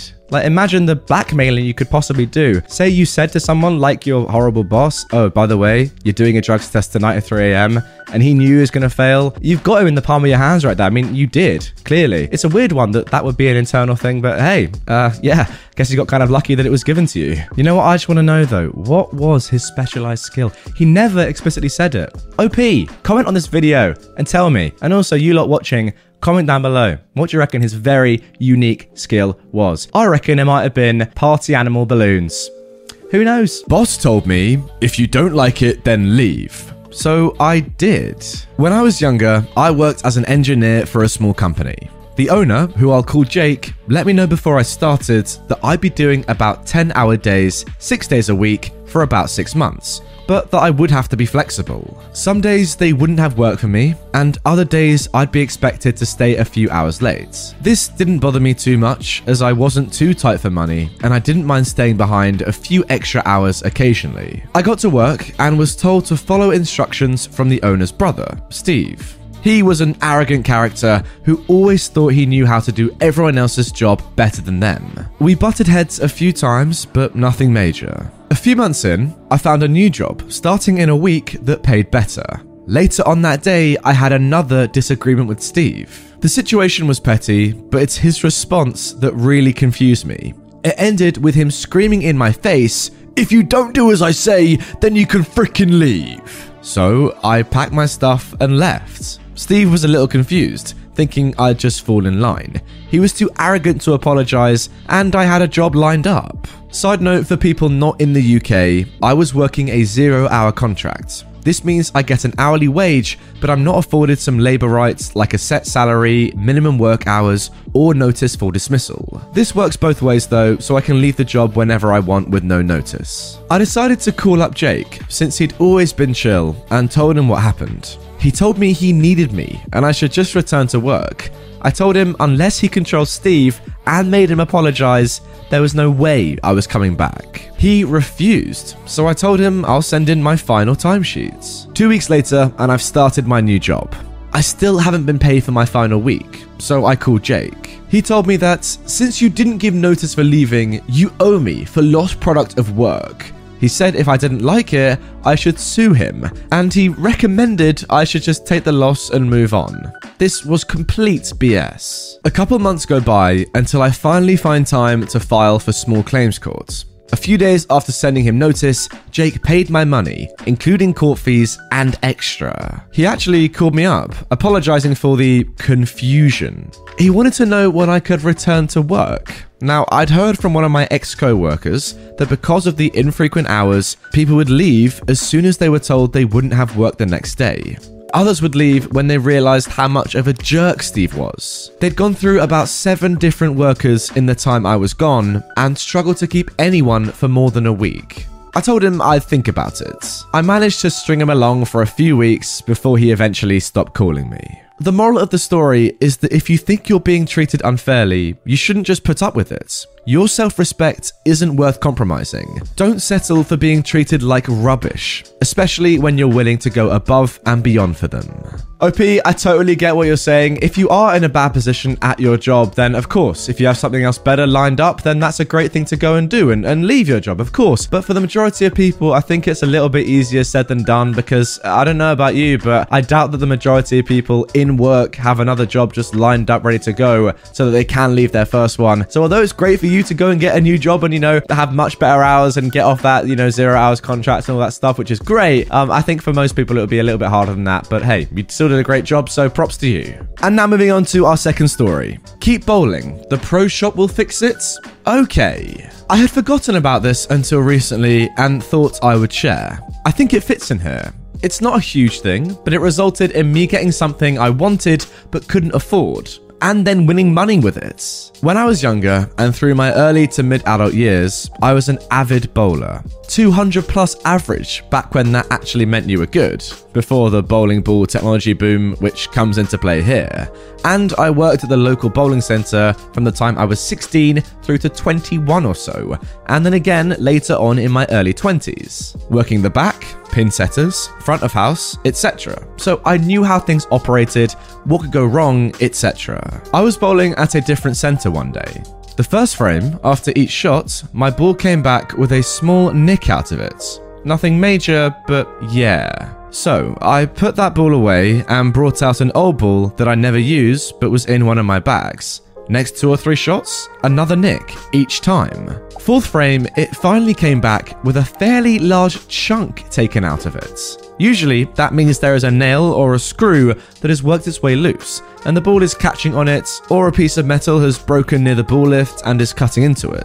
I take the ball up to the counter and tell the manager, and show him what had happened. Now, I was only 4 frames into the game, and said I would move, and he said no, they couldn't move me as they had a party coming in, and no lanes were available. He said to just keep bowling, and that the pro shop will repair the ball. I asked if he was sure. He said, yep, he'll go in and tell them to fix it and the centre would pay for it. Most pro shops are individually owned and operated. The owner rents the space from the centre. This was no exception. Now, having done simple pro shop work before, I know for a fact there is no way it can be fixed if I keep bowling with it, and this keeps happening. One gouge can be repaired fairly easily, as long as it's not in the track of the ball. The track is the contact point where your ball rolls down the lane, so anything in that line just can't be fixed, and will throw off the ball as it rolls, since it can't be perfectly rounded back. Depending on the core of the ball and how you throw it, the track can be 3 to 4 inches wide as the ball flares going down the lane. But massive multiple gouges all over the place? Nope. So I keep bowling, 2 or 3 games, knowing that I am getting a new bowling ball out of this. Of course, the huge chunks keep coming out of the ball. I get finished and there probably isn't a 2-inch by 2-inch section of the ball that isn't damaged. I take the ball into the pro shop and the conversation goes like this. The pro shop guy says, "What the heck happened to this ball?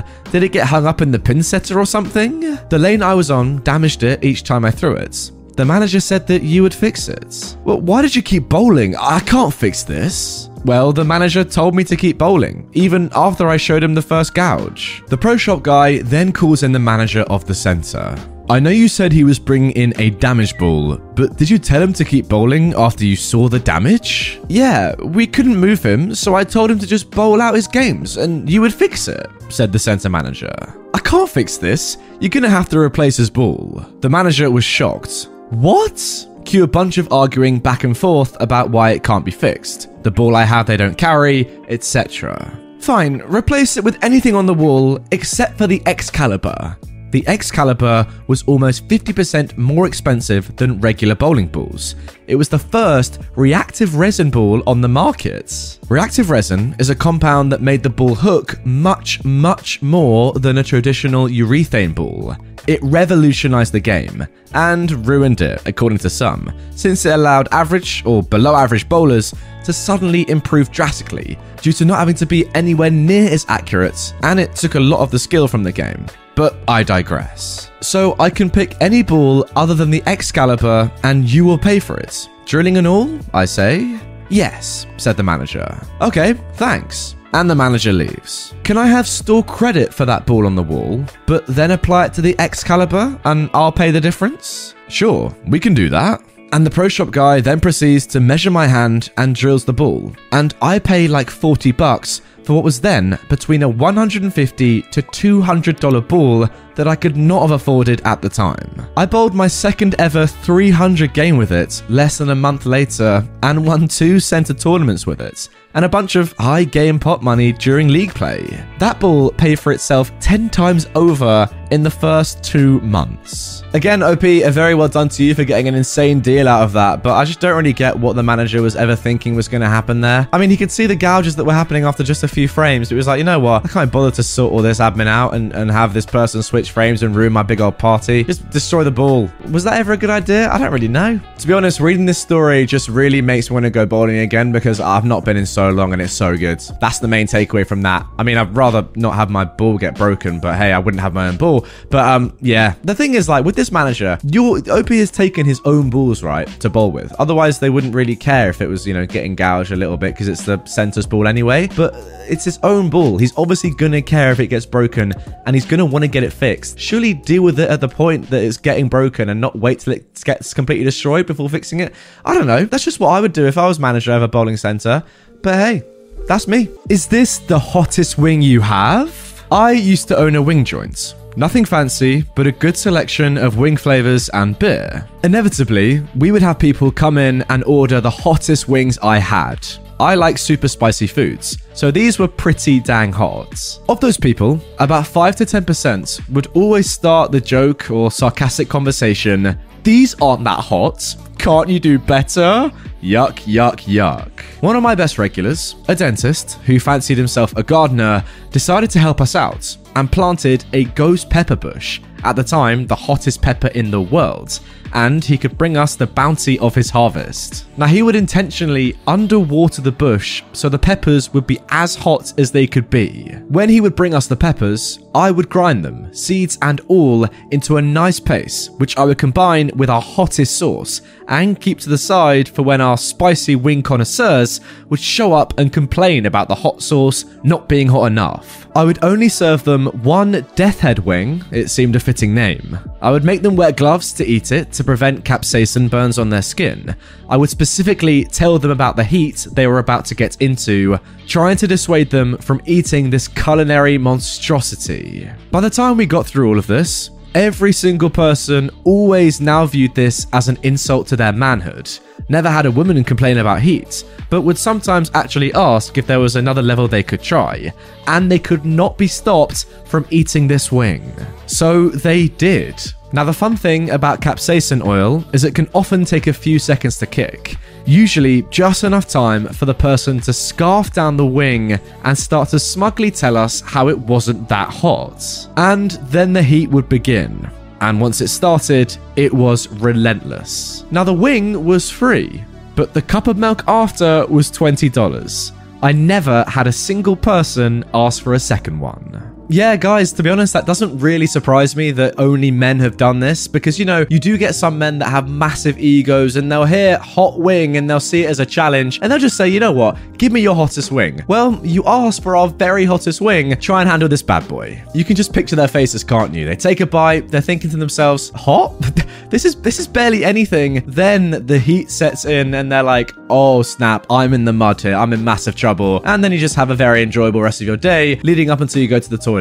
Wow, that must be pretty incredible. Now moving on to our second story. You can't continue working from home because you go idle in chat too often.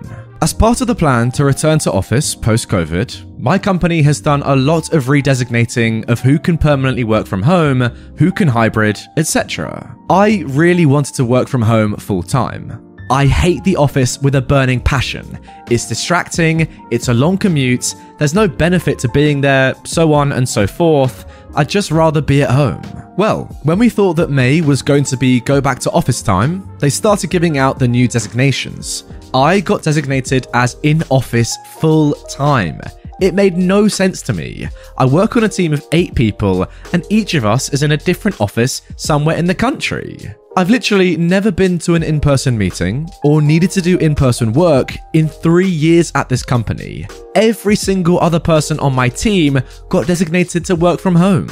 So I brought it up with my boss and asked to work from home. When I started at this company and lived elsewhere, I got to work from home for 4 months before I moved. And the past 14 months during COVID, I've been at home. So 18 out of the 36 months at the company, I've been working from home. What I was told though, is that I go idle too often in chat to trust me working from home. Basically, we have a company-wide IM system that shows you as available, idle, or in a meeting. If you don't touch your keyboard for 5 minutes, you show as idle. So they've decided to use this as a measure for who is working and who isn't. The thing is, like many people in many types of jobs, I don't have stuff to do for a full 8 hours every single day. The amount of work I have to do on a typical day takes 3 to 5 hours of actual attention. There simply isn't something to do all the time. My performance numbers actually went up working from home. By all objective KPI numbers, I'm a better worker at home. In fact, in the KPIs that I don't flat out lead the team in, I come in second. There isn't work to do that I'm neglecting or procrastinating. When something comes up, I simply do it until it's done or until I can't do it anymore due to waiting on someone else. Then I stop. Now I've done that method for long enough that my work queue stays empty because I work to get my queue down to the point where when something comes up, I can immediately address it and be done with it. But because I have other ways to spend my time in downtime instead of messing around online at my cube, pretending to be working, meaning I show idle more often, I'm a worse worker apparently. I was told if it weren't for that, they would let me work at home. So what did OP do to combat this? Well, I wrote a 6-line PowerShell script that virtually inputs the period key every 4 minutes that starts running every day at 8 AM and stops at 5 PM. So now I literally never go idle. I do the same amount of work and I still read books, watch TV, and play video games on the side. But I have a shiny green check next to my name all day. That is brilliant. Because of COVID complications, they eventually said no going back until after Labor Day.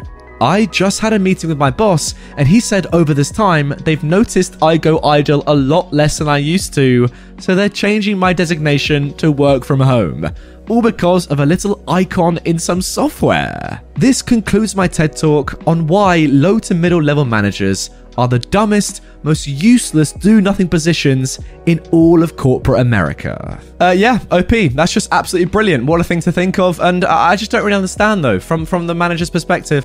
Is that really a way that you can tell if someone's working or not, whether they go idle or not in a chat? Surely you would base, you know, how well they're doing based on what their actual output is. You know, are they actually doing the work? Are they getting things into you on time? Are they making a meaningful contribution to the company? And are they doing their job? Surely you wouldn't use a little icon, as OP says, to judge somebody's job and how well they're doing it and how much time they're spending doing it. That's crazy to me. Look, OP is completely right. In the majority of jobs, you're not constantly working for the, you know, the full time you're sat at your desk. That would be incredible. Like, you could not work for 10 straight hours a day for your entire life. You would, you know, fall over and die. So to actually, you know, expect someone to do that, I'm not so sure. Honestly, if I was somebody's boss, right, and I had two employees, one of them was I saw completely working throughout the entire day, doing task after task after task, I would actually kind of worry. I'd say to myself, yeah, they're working hard, but are they actually, you know, efficient at the work? Do they know what they're doing? Or you know, pretty much questioning, you know, why is it taking them so long to do the same amount of tasks that I've got this other employee doing that is doing it in half the amount of time? Honestly, if you're able to do your job quickly, you should not be penalized. That is the main point of this. And now moving on to our third story of today's episode. My meal must be salt-free. This story is from a dinner party I hosted before the pandemic. I invited 6 folks, and shortly after the invites were sent, I received a call from Sally. Now, Sally advised me that she was now on a salt-free diet due to medical reasons. She advised that at home, she cooked without any salt and gave me a speech about how wonderful salt-free life was. I was skeptical and advised her that I would personally find it difficult to give up all salt. Was she sure she wasn't just on a low-sodium diet? Sally advised that unless her dish was salt-free, she wouldn't be attending. Now, I was already annoyed at Sally for years of being difficult at the dinner table and restaurants. Trust me, for her, there was always something wrong with her meal, or its preparation, or the flavor, or the waiter, or whatever. So, with a smile so large you could hear it through the phone, I assured her that her request for salt-free was 100% going to be accommodated. On the dinner night, I prepped the meal. Sally was getting the same thing as everything else, with one critical difference. All of her food was prepped in separate containers, baked on separate racks, and seasoned with exactly the same flavors, just without the salt. Dinner time and my guests arrive. I have all of Sally's food plated on white plates. Everyone else gets grey plates. First round, appetizers. Fried calamari with a lemon jalapeno butter sauce. This dish typically has salt in both the batter and the sauce. As Sally couldn't have that, I battered her calamari in salt-free seasonings and flour. Her condiment looked exactly the same, but was made with unsalted butter and no added salt. I placed Sally's plate in front of her first, and she immediately states she asked for salt-free. Now, I assure her that her dish is salt-free, and I made sure to cook hers separately, and even use a different coloured plate to keep it straight. We all sit to talk and enjoy the squid. Sally takes a bite and makes a face. "Mine has no flavour," she exclaims. All of my other guests tell Sally it's divine, delicious, best they've had, etc. I smile at Sally and assure her that her dish was flavoured exactly as everyone else's. The only difference is that she received absolutely no salt. It's at this point that Sally has a moment of clarity.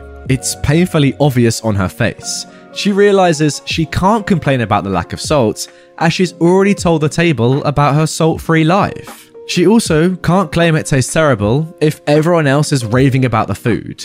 She literally looks like she was about to cry at the table. As my guests enjoy their dinner, Sally is slowly doing the toddler plays with her food thing and pushing her calamari around the plates. After a few moments, she reaches for the sauce that I made for everyone else. "Sally, be careful. The salt-free sauce is in the white bowl.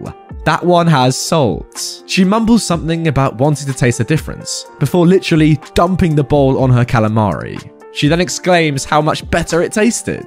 "You and I know that, of course, things taste better with salt." So this drama repeated itself over the main course of honey roasted salmon with pine nuts. I also am no heathen and had both salt and pepper on the table for my guests. I'm not going to judge you for needing more flavour. Here we go. Sally takes a bite of her fish and once again realises that it has no salt. She reaches for the salt shaker and conversation stops.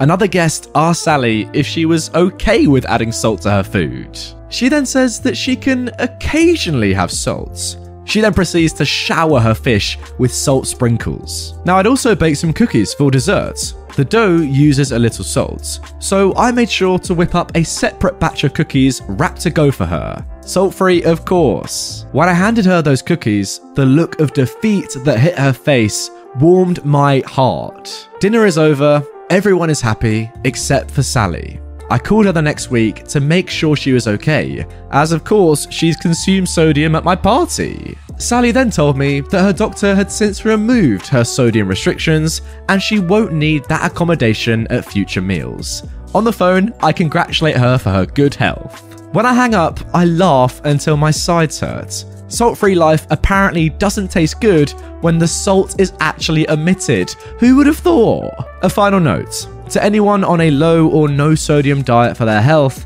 I commend you. But Sally was not actually on this diet. This is evidenced by her shock at how salt-free food tasted. I confirmed with her husband that she's never stopped using salt at home.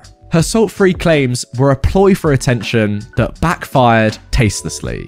Now, I think that story is probably one that you and I can both relate to. I mean, I've had it multiple times where, you know, one of my friends or someone I know will go, oh, I'm going vegan for a month, or, you know, oh, I have no snacks or no chocolate. Then the next day, you'll literally see them going against that diet. And it's just, it is funny, isn't it? Like, do they do it for attention? Do they do it to, like, I don't know, make themselves feel better about themselves? Look, vegan diets and any diets like that are great, but I don't really get why you need to tell someone about it. That's my main thing. And by the way, I'm not trying to take anything away from people who are vegan or, like OP has said, people who don't have sodium or any other diet out there for whatever reasons, whether, you know, it's a health thing or you just want to do it, you feel better about yourself, whatever, it's none of my business. But if you're then telling everyone about it and then not actually doing it, so literally just using it as a ploy for attention, at that point I've got a problem. Like, what is your point? What is the point of this person? Like, seriously, Sally, why do you exist? That's my question to you. If you've got nothing better going on about yourself than to have this fake diet, seriously, like, get a hobby. Become a little bit more interesting, Sally, because at the moment I'm bloody bored of you. Do you know who I am? I've been reading many of these malicious compliance stories and it made me remember one of my own. So, when you're working a gate or any sort of security post, you get used to some of the same people coming through and you don't really need to check their ID, such as your relief, the same delivery driver that's already come through 5 times on just your shift, friends and or family, so you just wave them through. It counts as like visual confirmation. Well, we had some joker that was getting kicked out of the military and he decided he didn't really care who was coming in, so he would just wave everyone through whether he knew who they were or not. Well, lo and behold, leadership finds out and rips him a new one and comes down with a policy of visual confirmation is no longer an adequate means of access and that we have to check every ID of every individual entering the installation from now on. So we figure it's stupid, but hey, rules is rules. So the day goes on without much problem, besides the random, serious, you know who I am, we were just hanging out, and us telling them, hey, I know, but policy has changed and it's 100% checks. And they realized, hey, you're right, things change all the time. Everything was going fine until Base Commander, a 2-star, comes through and we ID him. Do you know who I am? Why are you IDing me? Of course, sir. You're Major Gen Snuffy, Base Commander. Well then, why are you IDing me? Well, because the policy that you signed says specifically, and I quote, absolutely no one is allowed through by visual confirmation.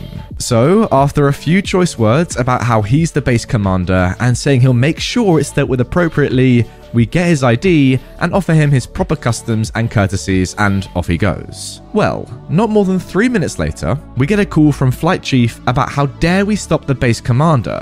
We are never to do it again, and we're just like, well, the policy says to stop everyone and anyone? Yeah. The policy only lasted that shift until they changed it to pretty much no one but the top select individuals. So pretty much anyone with a picture on our wall was allowed visual confirmation. everyone else has to be ID'd. It still was funny to stop the base commander due to his policy that he signed and didn't think it could possibly bite him in the butt. Yeah, let's be fair here. If you're gonna make a rule that every single person who comes into the base has to be ID'd, then it doesn't matter if you're the base commander or not. You're gonna get ID'd, and that is policy that you just signed off on. You can't really have too many complaints about that now, can you? It's quite funny though how quickly that decision was reversed when the guy realized, oh wait, this is absolutely stupid. Everyone knows who I am. I run this place. You don't have to ID me, and also my other friends are in top positions, but everyone else has to get ID'd. Now moving on to our second story. Paranoid flatmate thought I was cheating her. This happened 10 years ago when I was studying abroad in Spain. I'd rented a 4-bedroom apartment and then advertised the other rooms, trying to find nice flatmates. The first two were great, but I was struggling to find a third one. There were some people interested, but I just had a bad feeling about them. In the end, I decided to accept this Russian girl, against my better judgments. She was trouble from the beginning. Always in a bad mood, always acting as if the world owed her something. She said many times she hated Spain, and I'm thinking, well, why are you here then? She always seemed paranoid that she was being cheated by everyone. For example, once she found out I didn't pay the same as the other three. Obviously, I paid less. I was the one who found the flat, it was my name on the contract and all bills, I was liable for all damages, they weren't my friends, I didn't have a contract with them, it was all casual. So, she told me it was illegal to sublet, and that if I didn't start paying the same, she'd call the police. I told her it was only illegal if the owner of the property wasn't aware of it. She actually found the number of the owner and called him to complain about me. Luckily, he's a cool guy and told her, I have my contract with him. Whatever you agree with him is your problem. I only know this because he actually called me saying, that girl is trouble. Anyway, this long year comes to an end and we all need to go back to our countries. Before that, we need to calculate our final expenses. The way it works in Spain, they only check your gas and water twice a year, I think. In the meantime, you pay an estimate, and when they check, they adjust, and you either pay more or receive money back.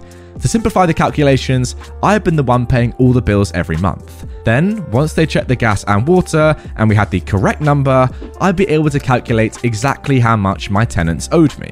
Trying to avoid any complaints from the Russian girl, who I was sure would think I was cheating her somehow, I made the clearest table possible. Every bill was attached to it. The final thing you need to know for this to make sense is that halfway through the year, a friend of mine found himself with nowhere to live. I had an extra mattress, so I told him he could stay with me until he found a new place. He only stayed for 3 weeks, in my room, but he's the tidiest person I know. So he was cleaning the apartment and would surprise us with dinners, etc.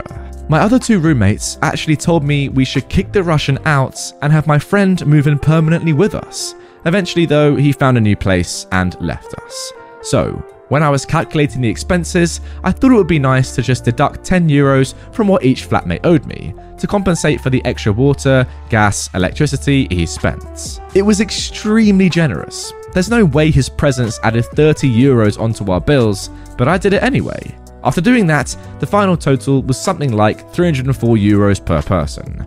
I told them to just round it down to 300, thinking I was the most generous landlord they'd ever find. But of course, the Russian girl wasn't happy.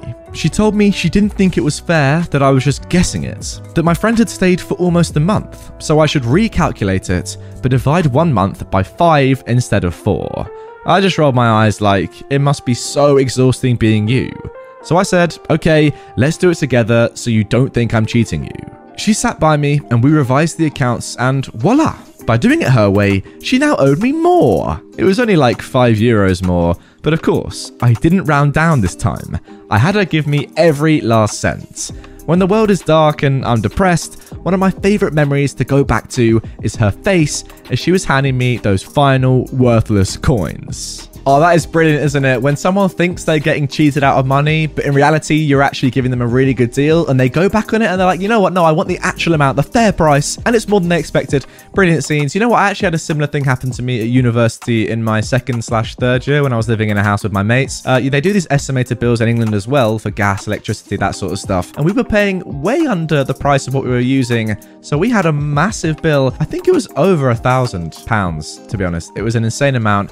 which kind of shocked us all. But yeah, that is why it's probably best to keep on top of your bills and your estimates and make sure the estimates are actually legit. I don't even know if this is relevant to any of you watching, but hey, thought it'd be interesting how me and my flatmates lost almost £1,000 because we underestimated the price of gas. Let's move on. Now moving on to our final story of this video. Breaks are 15 and 25 minutes, and when we say... So some context, I work in the machine shop fixing the tooling used in plastic injection molding, or at least I should. Half the time I'm on machines, helping / making parts and maintenance because they're half a crew down and the company won't hire anyone else since it seems to be going okay without them. You know, until the time it doesn't. Naturally, machines don't stay running just because it's my break, and machining jobs are often best done in blocks to help prevent screw-ups, so it's rare that I'll ever get on break on time. I'm okay with this. My boss is okay with this. The unwritten agreement is the later I stay to help get production going, the later I can stay on break, assuming nothing else needs doing critically. So I put off my lunch by an extra half hour, and 25 minutes becomes maybe 35 minutes. Of course, there's someone that has to ruin things. There always is. One day, I go late for my first break and leave less than 5 minutes late. The next thing I know, I'm in a meeting, being disciplined for taking too long breaks. See, there are a few managers here that keep the whole place functioning, in spite of the rest of them. A guy that's been here for more than a decade, who can run things perfectly and faster than anyone else, fired for being on his phone while he waits for the machine to do its thing because he's so quick he outpaces it. That is the kind of management we deal with here. So I decide, no more long breaks. I have to take the breaks they specify, sure. A month passes, production is through the floor and downtime is huge, waiting for mostly simple tool repairs. Get in there with screwdriver and pick out the jam bits sort of stuff. See, it's said that if you can afford the setup cost, you'll struggle not to make a profit on plastic moulding, as it creates almost £100 worth of parts every few minutes. So half an hour of downtime there, another 40 minutes there, while I wait for an operator to come back and test it, because I went on break instead of doing the quick fix while they're here. It adds up. One of the managers, not manglers, decides to talk with me about this sudden downtime, and I mention how it worked before. Funny, now nobody mentions anything if I'm back a little bit late from my break. Yeah, I mean, from the outset of this story, this was clearly not a set of management that you want to be working for anyway. If they're only working with half the team and can't be bothered or are too lazy, let's just say, to invest back into their workforce and, you know, build everyone up to a full team like it's supposed to be, then they're going to struggle long term eventually anyway. But then trying to mess with it again and saying, you know what, let's take something that was barely just working in the first place, make it even worse, screw with the system and expect better results? Nah, obviously not going to work. And yeah, OP, you did the right thing there. If you're forced to take a break, knowing in your own head it will, you know, cause a downturn of the entire company, well, just do it and then let it all play out. It's not going to be your fault, is it? They know that they made a mistake and it was beautiful to watch. So yeah, well done. My dad served my detention. When I was a freshman in high school, I went to a school that was 30 plus minutes drive away. They had a policy that 3 tardies, with a good excuse or not, across a semester would automatically assign an after-school detention. I was a really, really good kid. I never got in trouble, ever. Always really nice and friendly to everybody. I worked really hard at everything I did, from sports to studies. Even if I wasn't the best at either, I tried super hard, and all my teachers knew that and all had good rapport with me. Now, I did get a detention for being late 3 times, but my parents declined to sign the detention notice and explained to administration how I had zero control over when they left, and especially no control of road or traffic conditions, even after us leaving extra early to have a time cushion. I was only late by a couple of minutes on the rare time I was even late, but administration declined to remove the detention assignment. I asked my parents to just let it go and let me serve the stupid detention just to be done with it, or just decline and leave it at that. But they had other plans. The next day, my little professory looking social worker counselor dad, with the big glasses, briefcase, worn down notepad and his prized 20-year-old Montblanc pen, signed himself in to the school to serve detention the next afternoon, much to the embarrassment and discomfort of the administrators. They had a hard time holding eye contact with him and were visibly uncomfortable. They found an empty room to put him in and checked in on him once or twice. They even offered to let him leave early, but he declined, so he would serve the full amount of detention they assigned, and wrote sentences for an hour until detention was over. To my recollection, after that there seemed to be a differentiation between excused and unexcused tardies. I don't know if that was for the whole school, but for us anyway. It was never an issue for me after that. But, like I said, it was rare anyway to even be a couple of minutes late. At the time, I was so embarrassed. But looking back now, it's kind of funny, and I appreciate the point he was making in not letting me get punished for something I didn't do wrong and had no control over. Yeah, I mean, to me that makes complete sense, right? It sounds like from the post that you get a lift to school with your parents, and obviously you can only get a lift at the time when they are driving the car. So if they're late, it impacts you, and there's really not much you can do about that. So yeah, OP, I completely understand where you're coming from. It wasn't really your fault that your parents made you late. On the other hand, for your dad to sit at the detention for you just shows what an absolute legend he is. He knows it wasn't your fault that you've been late to school, because clearly you're a model student. You do things completely right. And you know you'd never be late to school if you were driving yourself. It's your parents' fault, and they accept that, and for that reason he sat at detention like an absolute legend that he is. To be fair, I wish my dad had sat some of my detentions for me back when I was in school, but then again, he had nothing to do with them and they were all my fault. So moving on. Right then, moving on to our second story. Accuse me of cheating on an open book collaborative exam, fine. I'll report myself to the Honor Council. This happened about 10 years ago at my American university. I enrolled in a class that two friends also happened to enroll in, an elective for our major. The professor, whom I will call Professor Y, told us straight off the bat that our entire grade would be based on two exams that would be open book, and we could collaborate with anyone else in the class, as long as we cited that we did so. Additionally, it was the kind of exam where you could submit it as many times as you want before the deadline. Professor Y's rules, though, were that he'd grade easiest on the first try and much tougher with each subsequent try. Fair enough. Now, some background on this professor. I'm not defending him, but I do think this context is important. He immigrated to the States from another country, where women are seen as inferior, and the often expectations of women are to be meek and quiet. Maybe less so nowadays, but definitely more so when he was growing up. In class one day, a female student challenged the professor. He argued back. She admitted he made a good point, and he said to her, "You are very agreeable. You'd make a great wife." Now, at this point, I probably should have reported him for sexism. However, we all, apparently, let it slide. He was in his late 60s, he had tenure, so I think we all brushed it aside as harmless. Hindsight is 20/20, of course. I'm female as well, by the way. Fast forward a few weeks into the semester, and the first exam is given to us. My male friend, David, and I did the test together. We submitted it on the same day. On the bottom of my test, I wrote, "Worked with David," because I wanted to follow the professor's rules. A few days later, we all got our first attempt at the test back. David scored the equivalent of about a C. Remember, he had further chances to improve. My test, though, had a big fat 0 at the top with the words "cheater" written on it. I was shocked. I obviously held back after class and asked my professor why this was written on my test, but he just started screaming at me. "I hate liars! I hate people like you! You're scum! You are a liar!"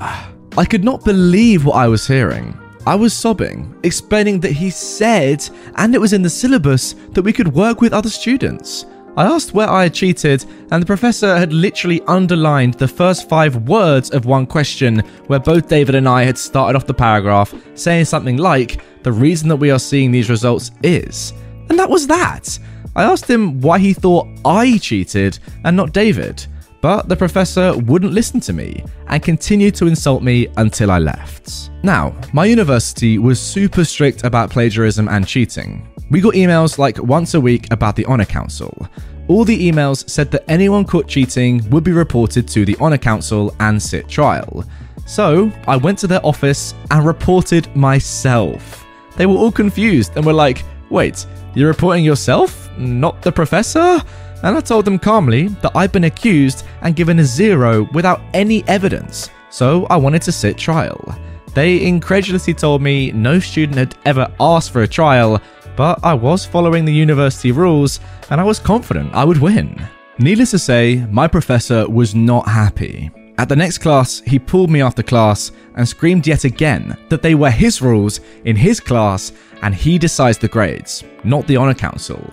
I said that's not the university's policy, and if he thought I was cheating, he should have gone to them. Since he didn't, I did. He was livid and tried to pick on me to back down, but I didn't. We had the trial and I obviously won. At the end of the semester, I organised a meeting with the dean of the school and filed a formal sexism complaint against Professor Y. The dean, also incredulous, promised to launch a formal investigation into this professor and would be meeting with him to discuss it. I'm sure that nothing happened besides a slap on the wrist, but even a slap on the wrist was well worth it. I tell you what guys, the fact that OP's professor didn't report the cheating in my opinion just shows that he knew he was in the wrong in this situation and that obviously OP wasn't cheating. Otherwise, you just report it, wouldn't you? As OP said, you know, if a student is caught cheating, then the professors or the teachers would normally report it because that's in the syllabus, that's like school law to do that. Obviously, if your school is, you know, very watchful for plagiarism and cheating and stuff like that, then yeah, you'd obviously report it. I mean, if I cheated in my school back in the day and the teacher found out or, you know, had suspicion, they'd obviously report that because that's the done thing. The fact that he didn't do it proves to me that he knew he was just, you know, mucking about and being really unfair, to be honest. So what OP did was absolutely brilliant and, you know, role reversal. Am I cheating? Well, yeah, I think you are, but I'm not going to report it. Right then, I'll just report myself and we'll find out for sure if I am. And now moving on to our final story. Tell me to drop the class if I don't like your rules? Okay then, you'll lose 5 students and your job. So, when I was a freshman in college, I registered for a basic English 102 course that doubled as a humanities credit. I thought, great, 2 birds, 1 stone, despite the rate my professor for this class being abysmal at best. A few things to note. I have ADHD and dyslexia, B's, D's, P's and G's, so I have a hard time reading most times, but especially handwritten stuff, even my own. It's also important to note that I had an ADA allowance on file, meaning I get some permissions to allow me to take classes and function as normally as possible.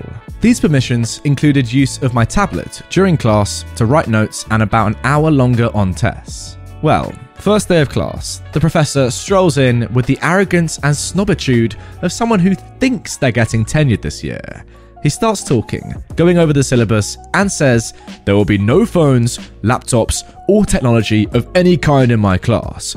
You will write all your notes by hand," which isn't gonna work for me. So I raise my hand and ask him if I can talk to him privately about the rule. That went over about as well as a lead balloon, and he starts getting snippy and says, "Anything you need to talk with me about can be found in the syllabus." But again, I said that I needed to talk to him and that it was pretty important. Finally, he just says to say it to the class. He doesn't have time to take out to deal with whining of any kind. Like, okay dude. So, I say that I'm dyslexic and need my tablet to do the notes and read the assignments, and that my ADA permissions are on file and emailed to all my professors before class. He says, "Yeah, I saw the email, but I don't care. You can do the work just like everyone else. You're not special even if you were in special ed." The class goes deadly quiet at that. I'm absolutely shocked at his bold and completely hilarious lack of awareness and care for his job. I'm staring at him, open-mouthed, and he thinks he's won. He's got this smug little face like I've just been told, and there are no other options, nor is there any way he'll regret his behaviour. One of the girls in class finally finds her voice and calls him out on his ableism and lack of decorum, but he cuts her off, saying, "If you don't like my rules, you can drop the class." So she says, "Okay," and pulled out her laptop and dropped the class right in front of him. And taking the cue from her, 3 other students and I do the same, and we leave class together. I've never met this girl before, but she then asked me if I want to go to the dean, because honestly, I'm really shaken. So I said yes, and we go straight there, telling the dean of students what happened, as well as the ADA counselor. Yeah, I can imagine they're not going to be that happy about that. They took the girl's statements and mine, and discovered that this professor had pulled this stuff for years, but nobody ever wanted to get involved. 6 months later, I hear that not only had the professor not gotten tenured, but he was fired and blacklisted from teaching at the collegiate level.